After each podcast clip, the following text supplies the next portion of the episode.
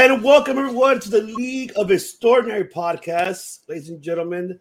This is as we're finally back together. Well, almost everyone, almost everyone will be here. But yes, ladies and gentlemen, this is the host of Devious One, Ivan C from Circle Debate. Of course, with my other host, mi familia, my family, my blood, mi sangre, todo. Let me go ahead and introduce, of course, because he is Mr. Call Up himself, because he calls you up when he needs you. And that is right, Mr. Kenny the Call Up Podcast. What is going on, my brother? What's going on, man? Yeah, Kenny. That is right. And of course, yeah, Kenny. we have, of course, mi hermano, mi familia, coming from Ontario, Canada. And of course, not only he has the queen of podcasts, but he's also the king of the king of interviews.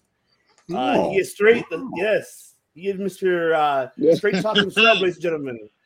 Ladies and gentlemen, George Mackay, straight talk wrestling. What's going on, League of Extraordinary Podcasters? Man, it's been a minute. It feels weird. I think the last time we did this was December, and I was like Yeah. shit talking you all kinds, Ivan. That was it. That was- that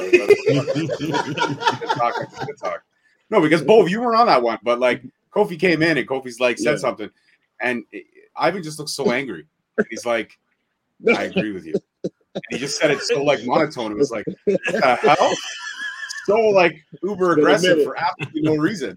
So the rest of the show was like, I agree with you. And then I tried to, we were on rewind on Saturday, and I tried to throw the joke out, and it went right over his head. I'm like, the man who always agrees with me, Ivan. He's like, Well, I don't agree all the time. And I'm like, What the fuck? What the hell just happened here? he forgot about he forgot about that. I forgot about it until he just I, until he just remember, you know, reminded me right now. Shit. And of course, I have my brother, one of the kings of New York, because he gives the people what he wants, ladies and gentlemen, Mhm. and that is good brother Bove, the Dirty Heels podcast. What's going on, good brother? You're on location. Yo, wish, yo, yo, yo, yo, I'm out here in these streets. You already know it's been a long time. Uh, shout out to my brother Kofi Weaston. Uh, shout out to the whole league, OG league in this bitch. I love y'all. Let's get this shit cracking. Absolutely. Let's get this shit cracking, man. What a weekend, man. What a weekend of fucking Oh, yeah. WrestleMania, man. Yeah. Besides, you know, besides WrestleMania, we had Ring of Honor, we had uh Impact had theirs too as well. So you know, WrestleCon had it was just so much. But today we're only here It to cover like WrestleMania. sex. It was like sex. I enjoyed it. It was like sex and drugs all this weekend and me. I ain't gonna hold y'all. I loved it. oh man. sex and drugs, man. Yeah, right. Like with the bunny bunny ranch version, right? Being on the whole weekend, but nothing but Mhm. wrestling, sex, and drugs and alcohol, right? mm-hmm. Damn Hey. straight. Damn straight. Damn straight. Damn straight. But man, before we even start off with night one, just very brief. I want to talk about the Hall of Fame. What were you guys thought about it? Like, especially the, you know, the Undertaker speech. It was a very long speech, but very emotional. Especially when he said, uh, "Never say never." So I'll take it to you, Kenny. Your thoughts, very brief, of Undertaker's Hall of Fame speech. I thought it was good. Like as soon as he came out and I saw little the the the microphone, he had a little microphone to like his uh his ear and stuff like that to like the whole mouth thing. I was just like, yeah, he's not standing on this podium. Like, yeah, he's going to give us a TED talk. Like, Right. we, we're gonna go. We're gonna have a, a freaking. We're gonna go back in time. I thought it was great. You know, uh, I thought everybody in the Hall of Fame was was great. Like they were just like it didn't it didn't bore me at all. Like I literally was like, normally when I watch the whole thing, not for nothing, I fall asleep and then I wake up and somebody's still talking. You know what I mean? I think like everybody did a, like a fantastic job. I love Right. how Undertaker just went back to everybody and like thanked who the people who like, really helped him out in his career. I, it, it was amazing. Oh man, definitely. George, what are your thoughts about the Hall of Fame? Uh, yeah, like Kenny yeah, put it in into Sorry, yeah, perspective. It didn't. It didn't really bore me. Uh, kept me interested. Uh, it moved quickly. Uh, I thought uh, the Undertaker speech was fantastic, but I mean, uh, Shad's wife and his son coming up there had a lot of great stories to tell. When she called out JTG for like not helping at the uh, gas station, I thought that was pretty funny. Um, and the Steiners, like when Rick, when Scott Steiner came out, he's Right. like, "They gave me a live mic. Do they not know?" I thought I thought that everybody kind of Right. you know they kept it in perspective. Everybody got their like moments in and stuff like that, and they kept the one speech that really like the highlight of the Hall of Fame. The last speech should always be the longest. Everybody else kind of stayed within their time frame, which was great. And um, it already got me thinking about who's who's going to be next year, right? Because I mean, Triple H retiring now, he should go in solo. He already went in with DX, but he should go in solo. Uh, Rey Mhm. Mysterio's probably going to hang it up after this year. He'll probably be an addition for next year.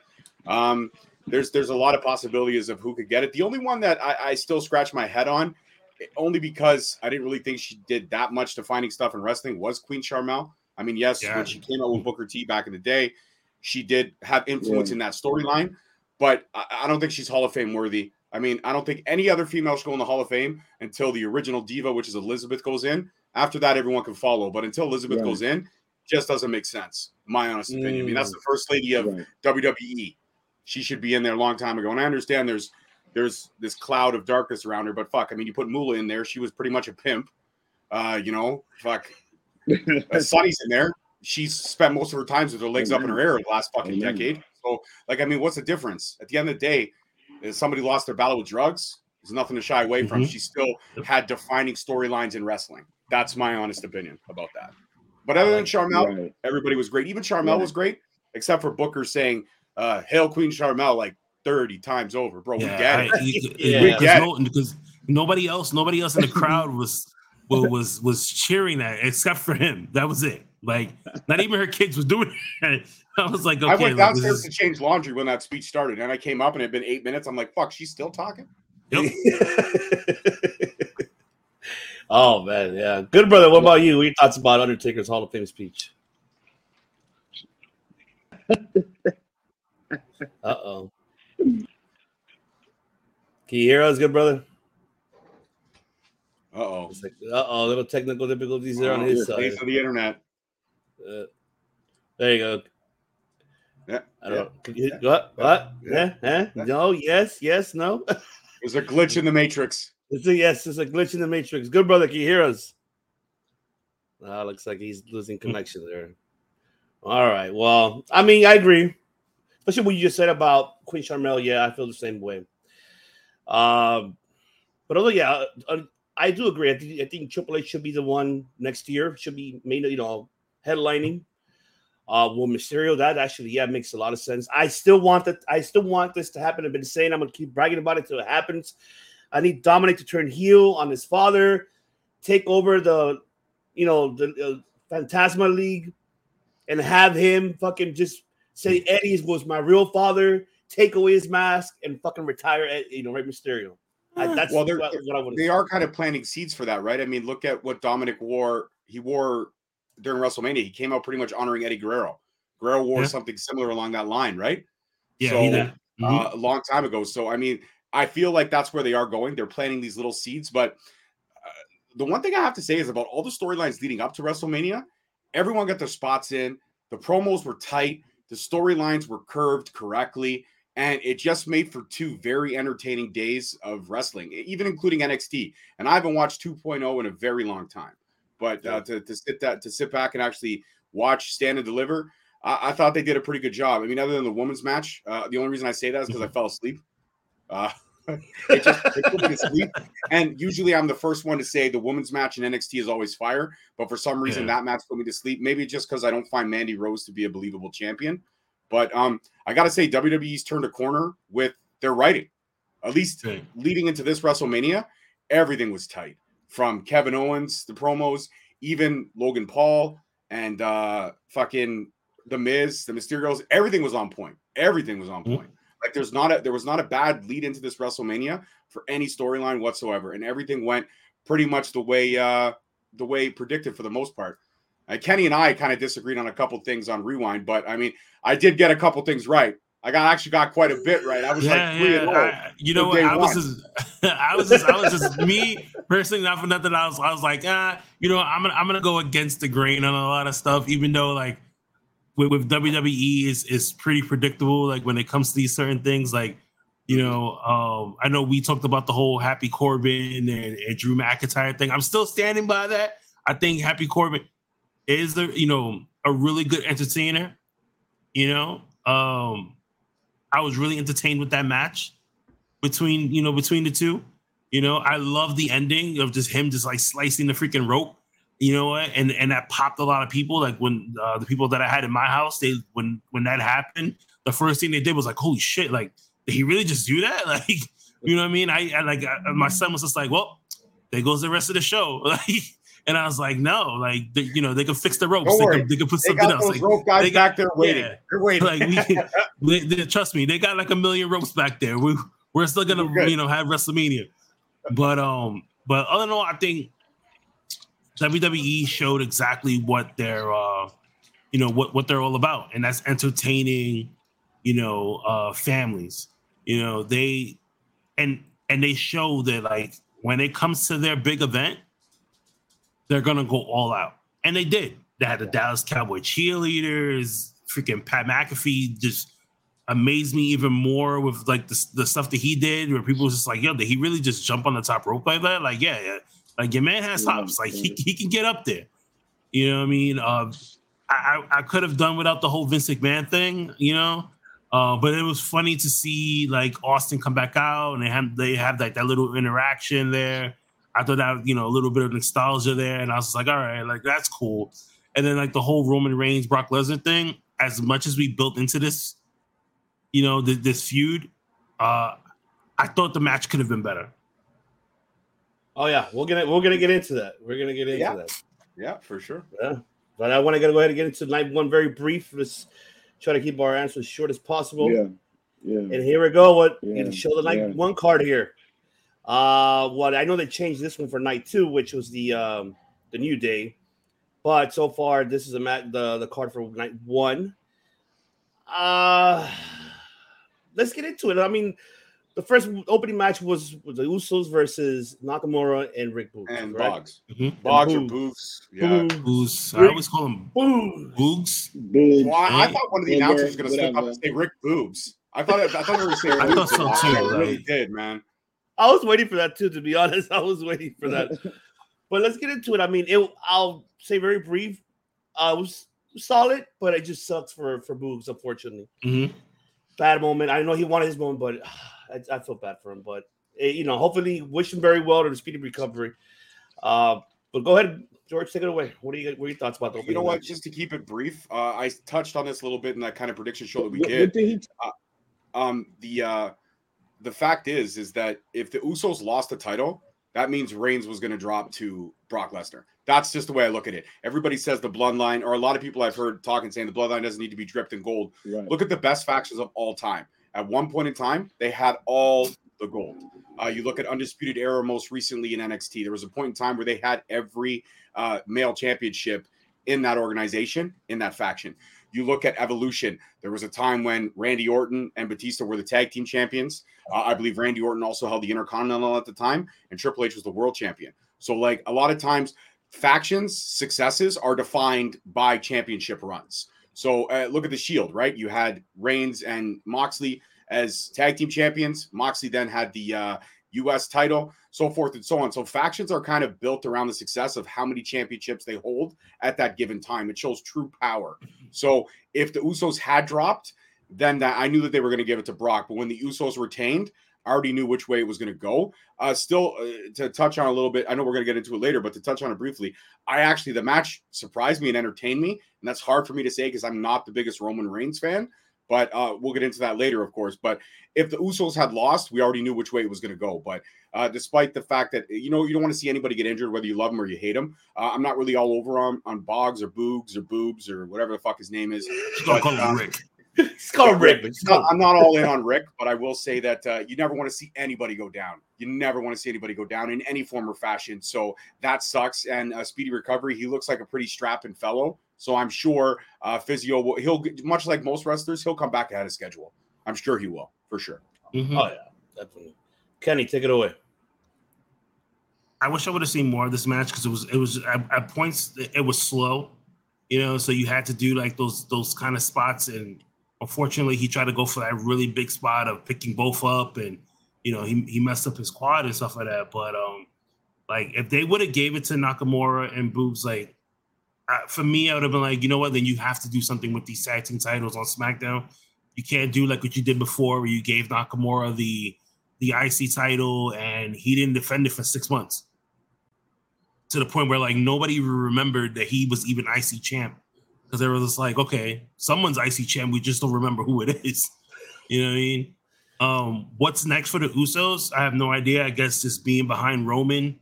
Um, if I was WWE, I would have the Usos freaking face um RK Bro. I mean, Roman can go to, to Raw So- and SmackDown. Might as well take his his uh his his, his cousins with him. Ho- Hold on, y'all. Yeah. Can I can I please I say got you, something? I got Yeah, go ahead. We're waiting on you, bro. Yo. Go for it. Yo, yo, yo, I don't know how long I'm gonna be on this shit. Stream y'all don't love me that much, you know what I'm saying? You feel me? But I wanted to say it, it doesn't. I, technology don't love me that much, you know what I'm saying? But I wanted to say one thing before the shit fuck fuck up. I'm be honest with you, WrestleMania, it was trash. It it it, it, it was a lot of moments. It was a few moments, but all around it, it was trash. You know what I'm saying? You feel me? Because hmm. a lot of people got buried. A lot of people got buried. You know what I'm saying? Uh, a lot of shit. Like for instance, the Intercontinental Champion wasn't there on the line like that. Uh, like that. The, the United States Championship was on a lot of things. You know, I'm real battle. Now you feel you can pick that up. Made that a Scott Hall real ladder with the RC title line. That that battle up. Austin, he Austin did tremendous. You feel me? So after doing 19 years, after 19 years, he did tremendously. You know what I'm saying? Uh Roman and Brock shit, it was expected. Bianca Belair. It, basically shit was predictable. You feel me? Um, I kind of he, how you just bury my man stuff like that. You know, it's I, it was alright, but then it was trash. Vince, but who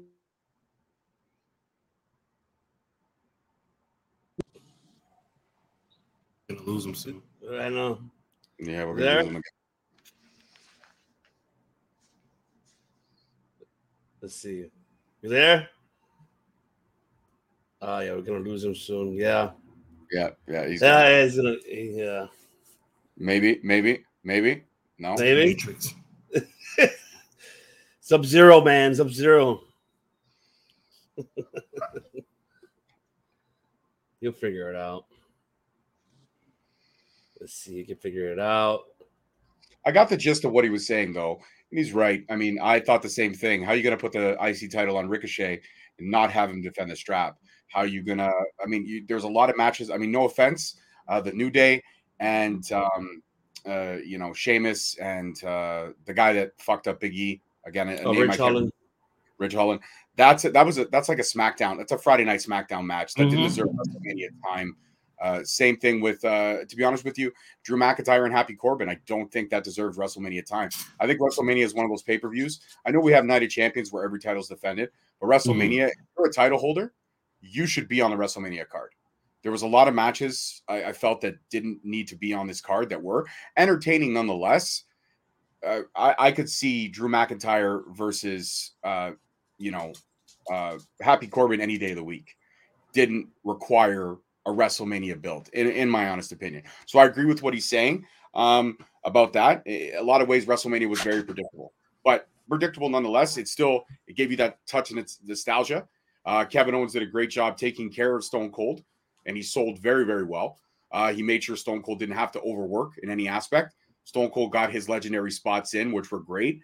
And I mean, what an honor for KO, right? I mean, when a guy comes out of retirement 19 years, they pretty much get to handpick their opponent. And for Stone Cold to say, you know, Kevin Owens is the guy I want to work with, that's a testament of who he is. And it's Oh, a yeah. shame that Kevin Owens hasn't held gold in a very long time in that company. It's been a long time since that Universal title reign. Very long. Yeah.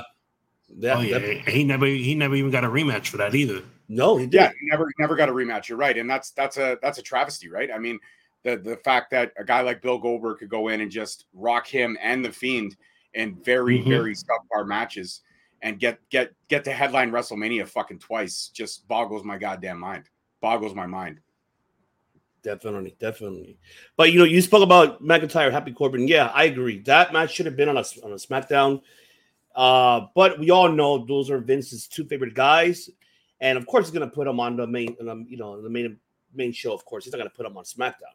Look, oh yeah, he put the Andre the Andre the, the Giant Battle, you know, Battle Royal on Friday, and the IC title on Friday, which is an unfortunate. It doesn't make any sense, and I definitely agree with that, especially with the whole passing with Scott Hall should kind of you know com- commemorate the Intercontinental and make it prestige out of WrestleMania. But unfortunately, they didn't actually go with towards that direction. So, but overall, this uh McIntyre Happy Corbin match was all right. But did I mean I did like the little sword thing? Of course, you could tell that Happy uh, Madcap Moss was timing it. Okay, I got to jump right now before he throws the sword. If God forbid he gets hurt. yeah, because then he'll really get hurt, and then oh shit, we're gonna see him close to a, almost like uh, you know murder scene right here at WrestleMania. But Yeah, listen, But, they'll uh, just they'll clean up the blood and the show will go on. yeah, the show will go on no matter what. Happened with Owen Hart. We all know how that went down. Yeah, we already know how that went down. Yeah, but this one, I mean, I get it. I just it was all right. I went with my heart, and McIntyre won. I know you want it happy, Kenny, but I, I, I- McIntyre, You know what? I, I wanted it, and at one point when he hit him at the end of days, and I was like, oh, oh, there it goes, and I was like clapping, and then he kicked out, and I was like, yeah, this this is over. He's yeah, Drew's Drew's gonna win. Like fuck it. I'm not Like, gonna lie, when when Drew kicked out of that, I was like, haha, fuck you, Kenny. I knew it too because I was just like, no for nothing. I was like, when he kicked out, I was like, fuck, come on, you got to be shitting me. I was like, this should have been over, and then I was just like, he's gonna win. And I put that sad. If you could just put a sad emoji face on the screen, like, all right, like good. It was it was good for what it's worth. And then he pulled out the sword and did the whole thing to the to the rope, and I was like, yeah, yeah, it's done. You should have had him dressed up like William Wallace. He should have came out with his face painted blue. Oh my god. I would have loved that. I would have loved that. I would have been like, yes, I love it. Oh man, but I mean, um, like I said, the match was good. What What do you think, George? The match was solid. It was it okay? You know what? I mean, it was it was very predictable. I mean, uh, as much as I, I I love Drew McIntyre, and, and you know what, I will say this: Happy Corbin. I'm not really a fan of the character, but this is a guy who's been uh, much like Triple H early on his career. He had those high moments, and then because of backstage heat, he dropped right back down. I mean, look how quickly he dropped the uh, when he had the Money in the Bank briefcase, right? yeah. Like he, Yeah. they they made him lose it in a squash match. So Baron Corbin is a guy that's pretty much went from you know going against the system to falling in line, and they've given him multiple avenues. They've kept him on TV. Uh, love him or hate him, the guy's worked. I will say Yeah. that. But the match was highly predictable. You knew which way it was going to go. I mean, for a split second when he hit the end of days, I leaned back in my chair, but then when he kicked out, I like I said, three words: "Fuck you," you know, Kenny. But um, uh, the fact is, is that it was highly, highly predictable. This whole WrestleMania was very, very predictable. You knew which way things were going to go because if they didn't, then the storyline builds didn't make sense. Like, uh, you know, uh, the only thing that was a little bit of a swerve for me, which was surprising, uh, was Miz and uh, Paul getting the win cleanly in some Yeah. ways, but then Miz going from heel to face in like 10 seconds. There's only one wrestler in wrestling who could do that, and that is the Miz. He can go out, be hated, and then 10 seconds later get, get one of the biggest pops of night one when he gave a skull crushing finale to Paul. So, as to what the build is going to be for that, I'm not sure. But I will say this the celebrities this year, much like last year, they put the work in. Last year, Oh, Bad yeah. Bunny put the work in, and he looked decent. This year, Paul put the work in, uh, McAfee put the work in, and uh, Johnny Knoxville put the work in. Oh, like yeah. all three celebrities did their jobs. They didn't go out there and just have a, a botch after botch type of match. They actually went out there. They did some cool shit. Logan Paul's power slam looked picture fucking perfect, almost like Yes. Braun Strowman, if you will, in a lot of ways. Mhm. Uh, he did it solid. And um, I, I don't know. I just all in all, as much as it was predictable, which every WrestleMania is, even most AEW pay per views are predictable. Any pay per view is predictable if you're a wrestling fan. You can just read the storylines and you know how it's going to work. But does it take away from the fact that you enjoyed your ass off for two days? Fuck no. It absolutely does not. You were still entertained. Some matches where I was like, I knew that was going to happen. I still had a smile on my face. I had a big smile on my face when Drew McIntyre won, just because I had to. I love Kenny. I love the Call Up podcast is one of my favorite podcasts out there. I listen on a regular, and that's the truth. But the fact is, is that sometimes you just gotta pe- you just gotta speak it straight up, and that's what some of us do. You know what I mean? So you know what? Wrestle WrestleMania Backlash. Happy Corbin will get his victory. We're gonna get a rematch. And that's fine. If that happens, that's okay. But at the showcase of the Immortals, he did not. That's a that's an L. That's, that's, a- that's fine. That's fine. He still has the fact that he retired Kurt Angle in his last match in my hometown. I don't. I don't care. You know what I mean? I'll, I'll, I'll take that. I'm gonna All live in the uh, past like everyone else. he still has the fact too that he was one of the highest paid waiters in all of the world for like a year and a half when he would come out looking like a waiter at the keg. Sir, can I Yep. start you off with some bread? Yes, you can. I will take. Talk about a Kenny, about that tag match, Logan Paul and Miz and Mysterio. What were your thoughts about that? Were you impressed? You know what, man? Shout out to Logan Paul for putting that work in. Okay, he looked great. Okay, and not for nothing, I think he did a way better freaking frog splash than Dominic Mysterio. I think Dominic's like best frog splash was at WrestleMania when he when he did it because I think he, I think he just didn't give a shit about Logan Paul and was like, you know what, I can hit him and I don't have to. He's not going to be performing tomorrow or on Monday or any other time during this week. So if I if I fuck up his ribs, it's okay.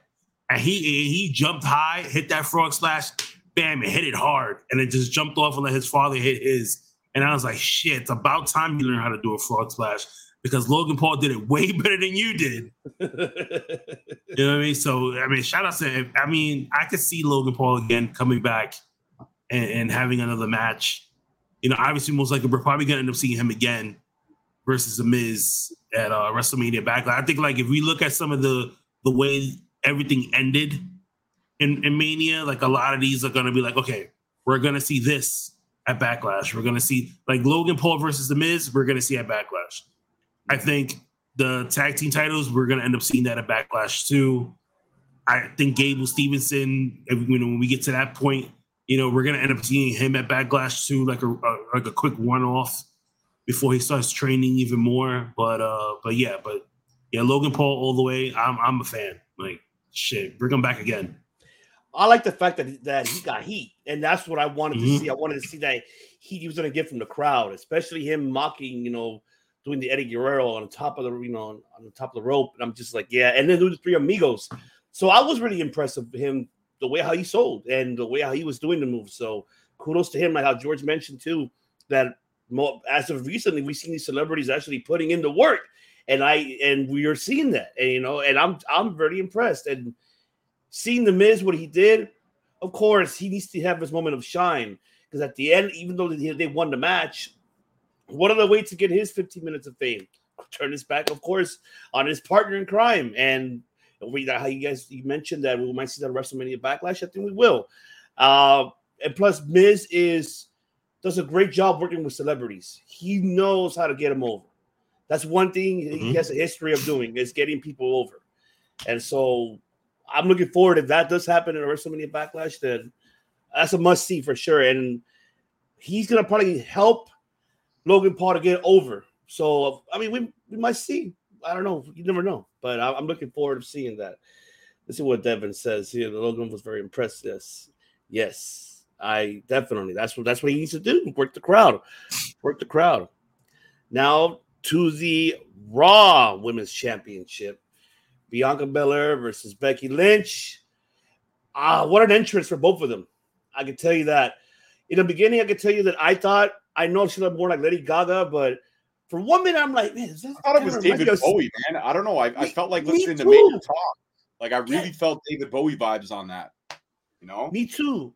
I got that. I got that like that vibe, and also that Cyndi Lauper vibe, and for some odd reason, because it's a color, Boy George mm-hmm. in a mm-hmm. way. So kind of like a mixture of all of them that I you know we mentioned right now. It has a little mixture of all of them. It gave me that vibe of her like just her appearance and then everything else. Um I did I did mention in rewind. I did, this match had to be storytelling in the ring because the outside of it didn't really got me in until the last couple weeks barely.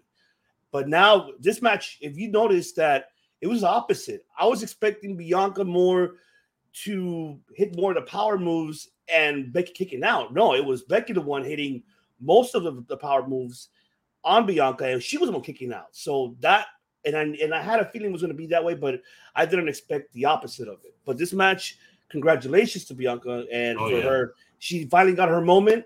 I did love that entrance that she had too, you know, with you know with the Marchman. So I I enjoyed it. I'm happy for her. So, but what's going to be next after that? So I'll take it to you, Ken. Your thoughts about the match? I mean, it's it's about time that they gave her back another WrestleMania moment, which is great. Um, but I, I, like you said, like what's next for Bianca? I mean, we have a couple of ladies that are waiting in the wings to uh to, to jump back in. You know, you have Asuka, you have Bayley, you have Lacey Evans. Like these are all women who are waiting, you know, to see what's gonna happen next for them. And what better way than to like, hey, bring Lacey Evans back in, have a little feud with uh, Bianca Belair because I don't want to see Bayley lose again. And Asuka's, we've been freaking clamoring for her to come back. You know, now she's you know could possibly return this week, and shit, I would love to see her on SmackDown. But let's just hope that WWE does something great with her title run. It's not for nothing. When it comes to African American talent in WWE as champions, WWE drops the ball every single time. Let's look at Bobby Lashley. Let's look at Big E, and let's look at Bianca's run. When she, when she was already champion, it, it wasn't the best for all three people. So I don't know. And even Kofi, this, even yeah, Kofi, Kofi as well.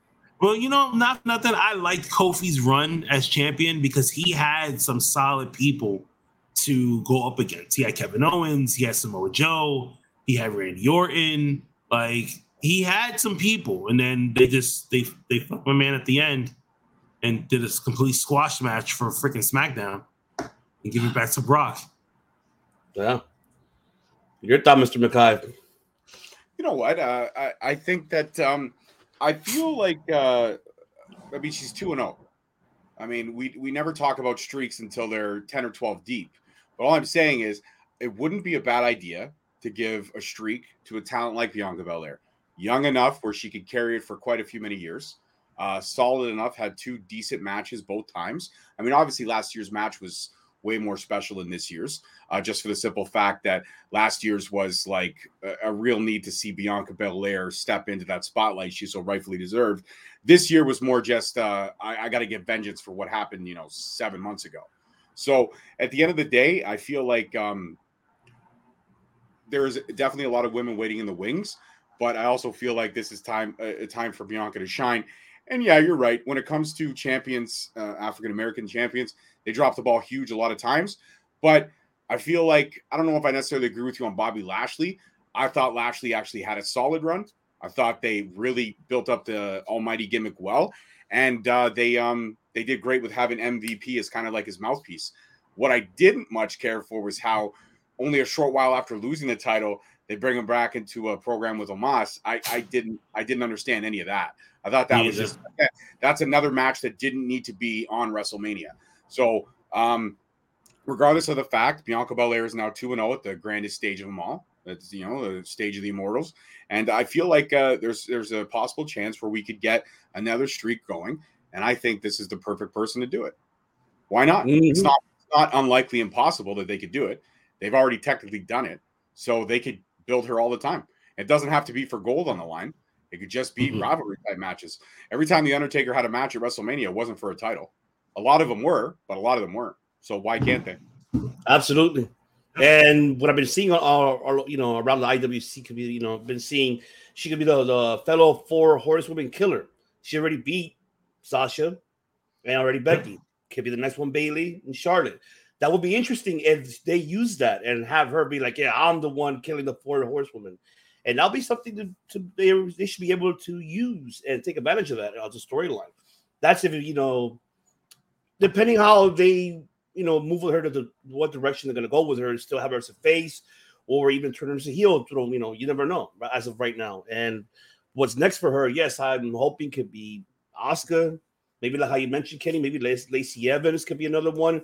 Because right now, Raw is hurting on the heel side of the women's. I mean, I mean, who else do you, who you have? I mean, you could put Shayna, or you could put Natty again. But ah, I mean, no disrespect to those women, but it's not gonna build up. It's not. It's not gonna be intrigued to, to the fans, in my opinion. But they need someone really that someone unexpected, like a Lacey Evans, for example.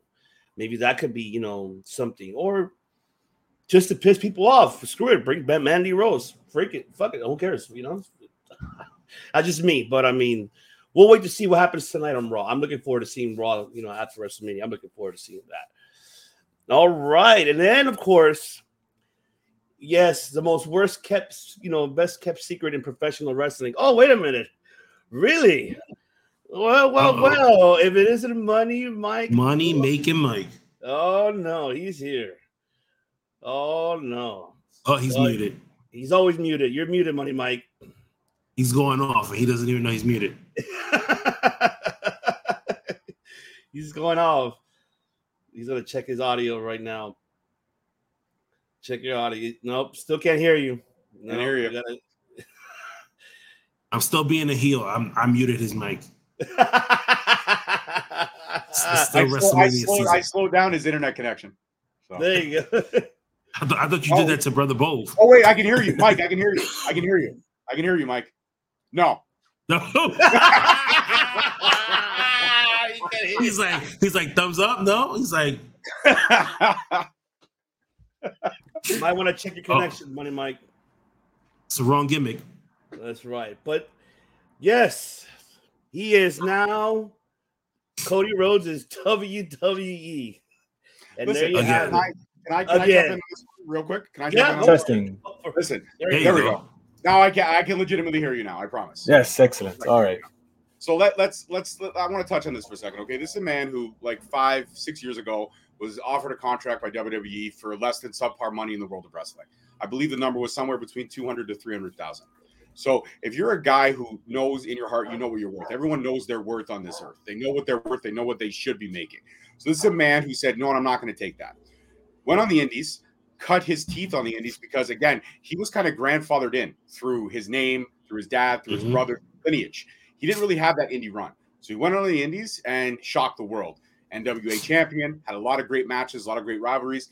Then he goes ahead and he kind of co-founds a company uh, with Tony Khan and all the rest of the members of the elite, Young Bucks and Kenny Omega. And you know what? AEW was a great run. And I, I thought for sure in the post-press conference he was going to talk trash like everyone over at AEW had when they came over. This is the place to be. This is where we want to be. But he didn't do that. All he said was, I enjoyed it. You know, no one wants to be an executive vice president. You just get thrown into it. And then when everything falls on you, I did this for the fans. They were still pissed. I did this for the fans. They were still pissed. So at this point, I'm like, fuck it. But at that point, he had earned his money. So to come back and get offered a multi million dollar contract, he basically took six years. He revamped himself. He came in. And you know what? I don't think necessarily he squashed squashed Seth. I think he I think they told a great story. And I think it was logical for him to win because if he didn't win, what's the point? What's the point of this of him coming back only to get fucked over again? He wins. Now they put him in with a main event player. They saw what he can do with the main event player. They know that he can hang. And now you put him in a title picture, but you don't put him in a title picture for the IC title or the US title. You put him in a title picture for one of the programs. I wouldn't mind seeing Cody Rhodes versus Roman Reigns. I know the outcome, but I wouldn't mind seeing it. And that's Yeah. just that's just my two cents on it. But I think all the marks can say what they want to say. People going on Twitter the next day, fucking burning toys and shit. Like, go go ahead. You want to spend thirty dollars to burn it? You're a fucking idiot. I'm sorry. I'm sorry. You're a fucking idiot. Yeah, that's what I'm saying. Like, why? Like, I, you know how much money? Like, all the shit behind me. You think this shit was fucking free, donated? This I is like money. hell okay? no. This is fucking money. This is every autograph was paid for. Uh, you know, except for I don't know. There's one or two that my kid got because she's more adorable than I am, and I know that she got it for free. But regardless, of- the fact is, why would you want to do that? And, he didn't sell out. He fulfilled his contract and he moved. Mhm. We burn his toy. Daniel Bryan jumped ship. We don't burn his action figures. I got two Daniel Bryan action figures right there. I didn't burn them. Like, what are you? Five years old? Like at the end of the day, you already paid for the toy, so burning it doesn't hurt him. He already got his. You already got your money. Like it doesn't make any fucking sense. But that's my two cents on it. So you know what? Kudos on Cody Rhodes. I thought the match was was decent. I didn't think it was the greatest match I'd ever seen, but I thought it was decent. And now we know that he can hang with a main event player, and any reminiscence of Stardust is gone. Is Oh yeah, it's obsolete. Delete, obsolete, delete. Yes, it is deleted. That's right. Talk to me, Kenny. Your thoughts? it was so weird because they literally it felt like they just took AEW's Cody Rhodes and just put him right in the little spot of uh of the Undertaker spot of just coming up from underneath the ring and then that was it. Like we got the same entrance, we got the same music, we got the same gear, like the tattoo, everything. I loved it. Now WWE is under the microscope to a lot of talent from AEW. And I like how Cody said, like, if somebody from AEW comes to me, I'm gonna tell them the truth about you know me going over to WWE and my experience, which is great because now you have a guy who left WWE, went to AEW, left, AEW, came over back to WWE. He's gonna be like, okay, you know, the, a lot of these guys are gonna say like, okay, let's see what happens with Cody. He's the the the guinea pig right now for a lot of these guys that are gonna their, their contracts are gonna be up soon. You know, uh Wardlow's name's been been thrown around as somebody who's you know could potentially leave AEW. MJF has been trolling people saying he's gonna leave, you know, AEW and, and, and go over to WWE because he's been wanting to be a, a WWE entertainer since he was a kid.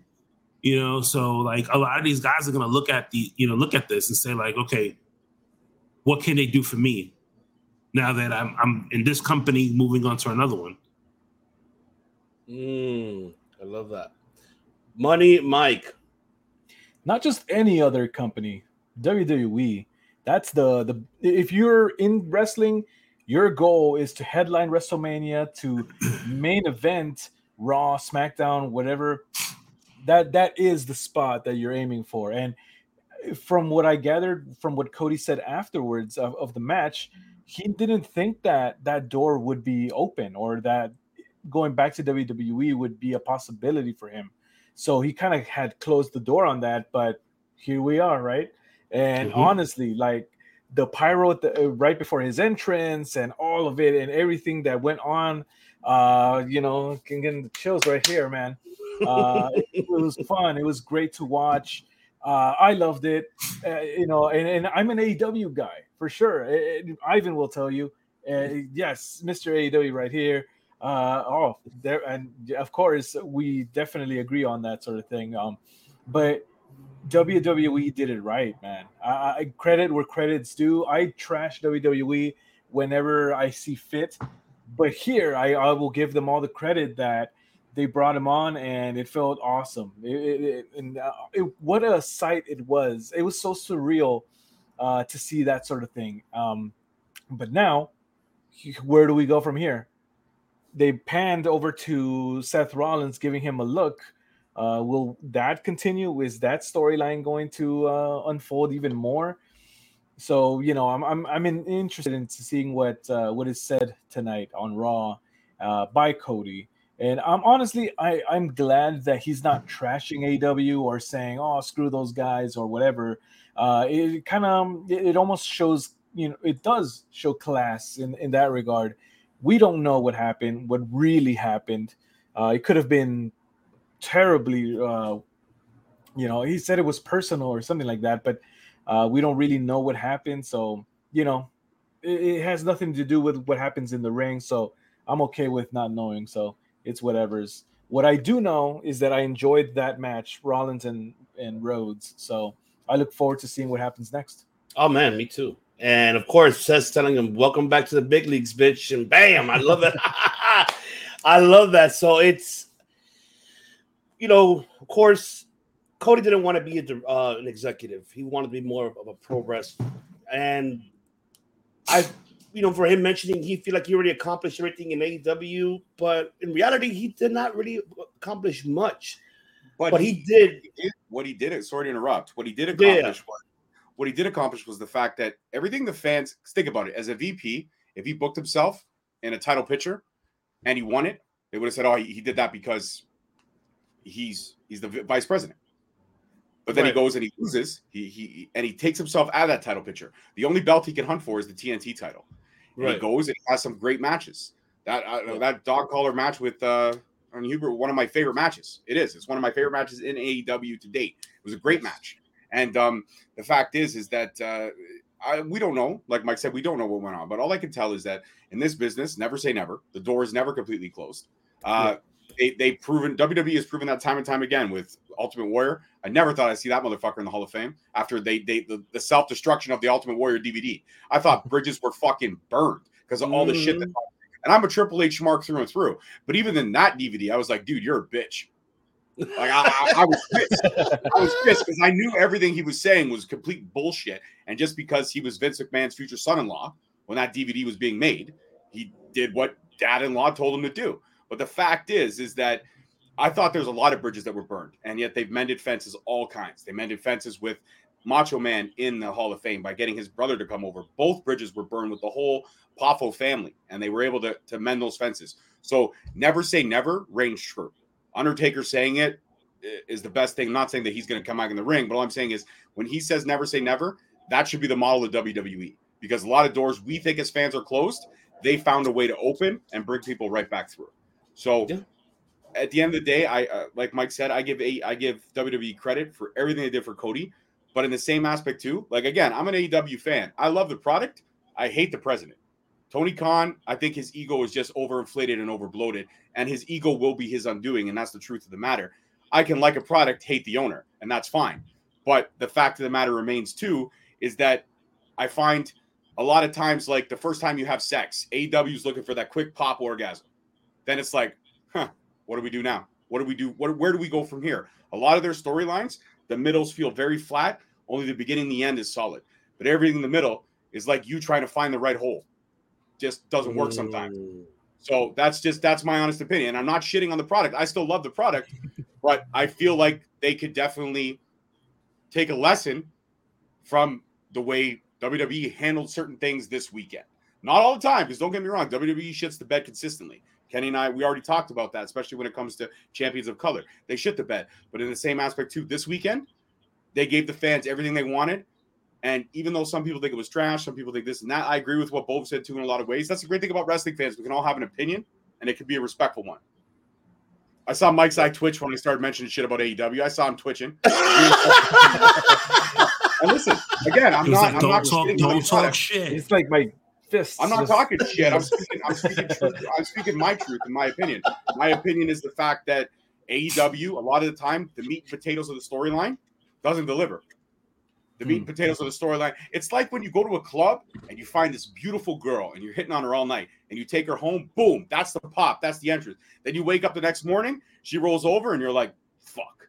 It What was a was I thinking? I have beer goggles on.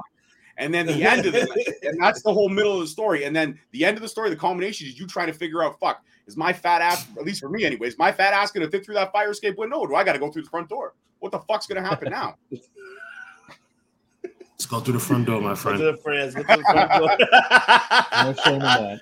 no Fuck shame about that. But yeah, what's next for Cody? I want. I cannot wait to see what will happen now. And you know, we're all hoping, which we'll get into the. You know, this brand split is over, but I'm happy for Cody. I'm that he's back, and I cannot wait to see how they're gonna book him. And I'm looking forward to see what's gonna be, you know, next for Cody and who's gonna be. Maybe what says yes, it might continue. I believe him until you know WrestleMania. You know, backlash I'd like to see him go up against Randy Orton, reignite, uh, reignite that feud Ooh, never that- saw. Yes, I would love to to see see. that. Yes, I would love to see that. So I'm looking forward to see how the you know how they book Cody, and I'm happy that he kept everything, and I'm hoping that he's the one that trademark trademark everything himself, his team, his team song, his everything else. Make sure that he. I'm hoping that he came with the came with Vince with a deal. Okay, but this is still mine. This doesn't belong to you. I'll let you use it, but it belongs to me. You know, just Mhm. like how AJ has his name trademarked, Samoa Joe has his, how Adam Cole has his when he was there. So, as long as he has, you know, the power of that, good for him. Other than that, I'm I'm looking forward to seeing what's going to happen with Cody Rhodes. Mhm. And let me just want to see. So, Oh, Devin, just don't mention the AEW rankings, George. Don't worry. Don't worry. That's, I'm not into the ranking. My ranking system is my own personal ranking system. I already got I already got Mike's side twitching. I saw a few times that he wiped the, the sweat from his brow. Mike, Yeah, sorry, oh did you something? Mike, I can't hear you. Mike, is your mic off? Mike, is your mic? Mike, testing, Mike. test. No, Mike. I, Mike, Yeah. Kenny, can you hear him? I can't Oh, hear him. I- I don't can only- what's I can- Ivan, I I- can I only can't hear hear. Mike. I can't hear oh Mike. no, no. You I sure? don't know. I think you need to upgrade. I said, Mike, you you know need what? to upgrade your One- technology. I sir. did. Mike, sorry. I, I, Oh, there have you go. Hi, Mike. The, the more you talk about AEW and you piss him off, you can see the hat is starting to slowly like go back. The Oh, curl yes. is coming out, right? Oh, All right, watch it. Watch it. Fucking Yeah, supervillain's gonna come out. He's gonna come behind that fucking This is the door. Mike and I have actually Clark- been on a show Clark together. 'cause the Kent is on his way I was out. I'll tell you what. The last couple times I was on Circle Debate, Mike was like, "Fuck that white guy." I know it. He's racist.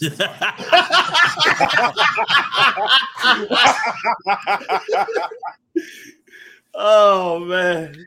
Let's get into the SmackDown Women's Championship. Charlotte. Do we versus have to? Ronda Do we have to? Fuck, that shit was a. I'll, Hey, give you a quick, I'll give you a quick wrap up. This shit was a fucking bore. That's it. Move Go on. ahead. All right. Go ahead. George, take it away. Kenny gave this to two cents. Nothing much to talk about there. I, I don't. I don't have anything else to go on. Like that's that's the build right there. That's it was okay. th- listen, the match was Listen. trash, and, and, and in my honest opinion, it was the weakest match on night one. It really, really Wow. was. To each, to each their own, though. At least we Mhm. got to Absolutely. see something pop out. Oh, yeah, I It's- the doctor Actually, did a did great anybody go on job. my TikTok? I, I had to. I couldn't resist when she came out and she did that. I I snatched a quick 10 second video and I put shares. Do you believe over top of it on on TikTok? Got like 50 views. Very happy about that. I saw somebody sent me. I know. What, I know what Mike is talking about. Like, because somebody sent me a, a a a picture. Like at one point, Charlotte did some type of move. She fell on her back, and like her her her tip popped out. And I was just like, okay, like we've seen this before. Charlotte's the only person that I say looks way better with clothes on than she does without. Thank you. And I I don't love understand, I, I don't understand. I don't understand how um you know for somebody who's had so many great moments in matches, this culmination and the thing that blew my mind was that the announcers are like, we're gonna get to see Ronda Rousey versus Charlotte Flair. We already did, even though it was a triple threat. We did. We've Mhm. seen this. This is not something new. I love how the announcers, or should I say WWE, or Vince McMahon in the headset is tries to think that we're stupid. Play off that we're seeing this for the first time, but we're not. Survivor We're not- Series. Yeah, exactly. It's it's happened before, and it didn't make it any better. And the finish at the end was just fucking retarded. I'm sorry, everything about the match just felt flat. It felt, but I will say this: there was a lot of a lot of rain checks in that match. They Yes, were hitting legitimately, and you could tell that there was legitimate hatred there because oh no, yeah, the- it, it was a lot of receipts. That's for sure. hard, hard. So, yeah, Yes. absolutely, I agree with. I, I, you know what? I acknowledge that, Devin. I acknowledge Yes. that. We acknowledge you, Devin. We acknowledge you. You should be here, but I know that you're probably working. Uh, but yeah, I feel the same. Uh, It's an unfortunate. It was the worst ni- uh, match for night one, and it sucks, you know, for for both of them, you know, especially for Ronda. But uh, we'll you know, I didn't expect her to lose though. I actually was Hmm. expecting her to win, and I did not expect Charlotte to come up with the victory. I don't. Yeah, the finish got me like, what the fuck? Like, what? I expected in that set. I did expect Charlotte to win because Ronda coming back, I, I she didn't want to be there. She's she Mhm. just had a baby. She wants to be at home with the kids. This Ronda coming back was a ratings grab. They were hurting. They wanted to bring her back. They wanted to beef up the ratings. That's what it was. I did not expect Charlotte Flair to not walk out as champion. I just thought the finish could have been a little bit better. These are two gifted Yeah. athletes. They really could have done something special in the finish. I felt that they just kind of gave up. That's what Yeah. it felt like. And of course, the main event we've all been waiting for. And of course, we did not expect it. But you know, with the KO show, Austin shows up, and of course, KO. I didn't just call you here to to have a conversation. We'll call you here to to have a match. That's right. And That's, I- that's how we and- do it in the north. Yes, yes, and man, when when the referee came out, I shit you not, I think everybody was feeling this way. No, you guys were fucking feeling Ned Flanders because I was, and I was like, oh shit, it's gonna happen. I had my broken skull ready, and I'm like, okay, here we go. And the match happened, and I ate fucking lost my mind. I was scared, I ain't gonna lie. I'm pretty sure everybody here was like, don't, don't do that. And oh, especially when you took that suplex in the cement, Yep. I was fucking shitting it. I was like, oh no, oh my god, he's really hurting. I was Yeah, really if, like, if you go back to that suplex, Owens cradled a lot of that. O- Owens actually had him up a little bit further than he should have. So Owens took the uh, the blunt of that on his back. Like I said, Mhm. Owens did a great job of taking care of Stone Cold on night one, and he let Stone Cold get his uh, get his his spots in. And um, again, what an honor for Kevin Owens. Like I said at the beginning of the show, to be able to be handpicked by Stone Cold Steve Austin. That means the OG anti-hero of our business sees something in Kevin Owens. And I thought the chemistry was great. I thought the pro- like the I know Ke- the 12-year-old Kevin Owens was probably like this is the coolest fucking shit ever. Ever. Yeah. Yeah. And yes, hola muchacha Wendy. Of course, she was Ned Flanders too. But yes, you mentioned it, George. And not only that, Austin blessed them by having him using the stunner. Mhm. This is the main reason why Kevin Owens resigned. Like, yeah, um, Bucks, love you guys, blah blah. No, I'm staying here because Yeah, I'm exactly. able to I'm able to have my dream match I've been wanting to have, and Austin did it for this individual. I love it. It was and from here on out, this should be now Kevin Owens should now be a future world champion coming up this year. Mhm. He should be by the end of this fucking year be a world champion. Like you close Because- out, you close out Mania. You basically had the main event at WrestleMania without a title being on the line. This, you know, like this is the matchup that we wanted to see. You know what I mean? It wasn't the unification of titles between Roman and and Brock. The, like every when you and you have your own chair, you have your own Mania chair. Because night one of WrestleMania was a cartoon version of Kevin Owens versus Stone Cold Steve Austin. Like when I saw this, I was like, I need to have this. I saw a nice two chair, was just a picture of Roman and Brock, and I was like, I don't want this shit. You know what I mean? But like I thought, like when I first saw the first chair, I thought like, oh shit, they're gonna do the same thing with Brock and Roman, and they just had a regular picture. I was like, okay, never mind. I don't want that. But uh, but but to see Austin back, you know, fighting the way he did, I was like, that's that 14 year old boy watching his freaking hero, you know, kick ass. Where the kicks a little slow, I was like, yeah. So you know, and I was just like, oh, please don't, please don't die, please don't get hurt, like please don't break anything. And he was like going to the top of the, the stage, and I was like, oh my god, he did, he did it, on the stage. I was like, oh please, God. But he got it real quick. I was like, oh. I was like that parent watching his kid play sports for the first time. I was like, please don't get hurt. Please don't get hurt. yeah, you did great. Yeah. Like my wife, my wife was just looking at me and she was just like, You you gotta sit down. And I was like, No, no, no, no, no. I'm not gonna sit down. I'm gonna I, I wanna I, and then until this match is over and I know he's okay. And she just looked at me, she's like, Oh my god, you're the absolute worst. I was like, "Then don't watch this with me. All right, leave me alone. I had I had the biggest smile on my face the whole match, but I popped when he looked at Kevin Owens and he said, "You stupid son of a bitch." I was like, now it feels like home again. Now Yeah. it feels like back in the day. Like there was it was it was great nostalgic feel, and like I said, Owens Owens did a great job of taking care of him. And if like you said, if Owens doesn't have a strap around his waist, a world heavyweight caliber by the end of this year, then again they're just uh they're they're just gonna piss away one of the best talents they have on the mic and in the ring. hmm Definitely. Yes. Money Mike. Man, what fun this match was! And honestly, I as soon as you mentioned the chair, I actually had not checked out Night One's chair. Uh, it looks pretty cool. It the the the art of it, it looks really really cool, and uh, I like that they put the logger on top of Mhm. there. Right, very cool design there. And and yeah, they definitely should have done that for night two, but meh, it happens. Um, let's see. Owens and McAfee lived out their dreams of an entire generation sharing a WrestleMania moment with Stone Cold. Yes, very true. And nobody, we, we didn't even get CM Punk and Stone Cold. That didn't even happen, but we got Owens and Austin.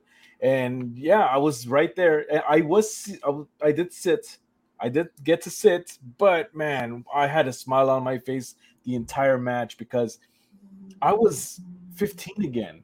I was eh, back in middle school. I was back in high school, and it, it- to see Owens hit the stunner on Stone Cold, I was like, "Whoa!" Like, you know, that's a huge honor at WrestleMania. I don't think that's ever happened uh, outside of a match or or in another match, or maybe The Rock did it. I think, but other than that, man, like, what a huge honor it was uh, for for Owens to to be able to hit that, and I'm pretty sure he he's always going to remember that for the rest of his life. So Oh yeah. Oh, yeah. cool. oh yeah. you know, He- for sure, I'm pretty sure he was crying backstage, and I Oh, mean, I think I was, I was crying too. Like, oh my god, I was, I was, I was crying, like just see him win and seeing KO. That's what me, what really made me happy throughout the end. It was just more, more KO because he got his dream match that he wanted to have with his idol that he grew up with, and I'm happy for him that that's his bucket list. And now hmm. nobody can top his mania moment at this at this time right now. I don't think anybody can top his mania right now. I mean, yeah, I don't know who. very name very hard to someone who- top for sure. yeah, name me someone who could top Kevin Owens' Mania moment right now. I don't think anybody as we speak. Hmm. If we go back to prior WrestleManias, I don't think nobody has KO's. No, right? Because it, it was a full on match. It, it wasn't like Yeah. some segment or anything like that. Like a, you know, if it would have been just a KO show, I mean, I'm sure it was it would still be up there for him. But definitely, definitely top top five or top three WrestleMania moments for sure. Oh man, what's going on, JD? How are you? She's oh, she's Oh, putting in her while- audio. While, she, while she gets herself together, I'm actually gonna cut out because my son is like looking at me like, "Dad, I'm hungry. Feed me dinner now." So, uh, guys, thank you for having me on. You got And I will, I will continue listening to uh, to you guys on my uh, my laptop All right, brother. Appreciate you for coming in, man. Much love, hermano. later. Hello, hello. Oh, hello, JD. How are you? Good. How you guys doing? Good, good. We Good, finished wrap, good. wrapping Pretty up cool. night one. That's what we finished. We are just talking about the Austin and KO moment that I don't think nobody right now has KO's, you know, could be KO's mania moment. Nobody has this moment right, right, right now as we speak. Yeah, I mean, definitely. nobody. So I'm happy for him. So for night one, who stole the show? Which is the main event stole the show, right? I, I think we all can agree with that. Mhm. Oh wait, Oh, no. What? I, I respectfully disagree. Uh, on I mean, I'm a Cody guy. I know hashtag anybody but Cody and whatnot, but for me, Cody stole that that whole everything about it, and, and it- because I guess I'm an AEW guy, seeing that sort of thing, I don't know. For me, it just uh, that stole the show. That's not to discredit Austin or what happened there, but No. yeah, if I had to Mm. pick one, I would go with Cody and, and Seth Rollins. Don't Mm. shoot me. not I going to mean- shoot you. I mean, you're entitled to your opinion. How, however, wrong it might be, you're entitled. no, but the fact is, is the fact is, is that everyone's going to pick a different match. There are going to be some people out there who are going to think that Ronda and Charlotte were the match tonight. There are going to some people out there who are going to think that Happy Corbin is the greatest talent in the world. Actually, one of the people just left. Kenny's yeah, gone. yeah, Ken, Kenny's gone. 'cause Kenny's he's- gone, and, and he, uh, and he's not, he- you know, and, and again, uh, the fact is, is that night one was entertaining and how that had that nostalgic feel, and um, we had Mhm. some surprises, some predictable surprises that we knew were going to happen, but we had them, and uh, night one was great. Uh, night two was also great. Uh, so we should get into night two, I think. All right, let's get into night two then. But so, JD, who stole night one? The main event, or who, who do you? Or do you well, first of all, I was very surprised that they actually went through with Stone Cold Wrestling. I really like I knew like they kept saying it and it's like okay, maybe he'll do like a stunner or something like Undertaker did in the Mania against John Cena where it's like, you know, something really quick, but the fact that it was an actual match where they went out into the crowd and everything like that and Stone Cold taking bumps with the suplex and everything like that um KO is just living the dream. I mean, all of us growing up as Stone Cold Steve Austin fans would love to be in the main event and take a stunner or two and start wrestling him all over the night. So that was definitely the moment for me. Um, I was I was shocked that we got AEW Cody because you know with every person that's coming to WWE or even people came coming up from developmental, they change something about them, whether it's the theme, the name, the gear, you know, move set, stuff like that. And so I was so shocked that we got everything with AEW Cody. I mean, he had the entrance, the look, um, you know, the gear and stuff like that. And so I I was very surprised because once Vince got involved with the storyline, I figured maybe Cody will interfere in a match or something like that, or show up at the Monday night at the Raw after Mania. But the fact that Vince said it'll be a person of his choosing, and his choice was Cody Rhodes, that's what I was mainly surprised about. Um, I loved the match between Bianca Belair and um, Becky Lynch. Um, I felt as though that was a really good match. I wasn't too high on uh, Charlotte and Ronda. Um, it just felt like a forgettable match for me as well. Um, what else? Because I'm mixing nights together. I feel like. Um, but yeah, as far as night one, I, I was very sports entertained. There you go. I was I was sports entertained. I was pleasantly surprised because WWE really didn't build up this WrestleMania very well for them to constantly use the word stupendous and everything like that. Uh, they didn't build it up very well, but what we got was very good. Um, definitely one of the more enjoyable WrestleManias from top to bottom recently. Um, I know a lot of people are saying it's the best of all time. I, you know, let's give it some time, really think about it type of situation. There are other manias Yeah. out there. There's other manias that are better than that, but 17. Exactly.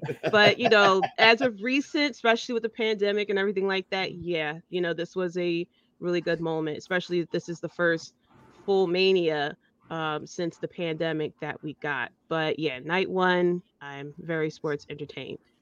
Absolutely. All right, night two. Let's look at the card of night two.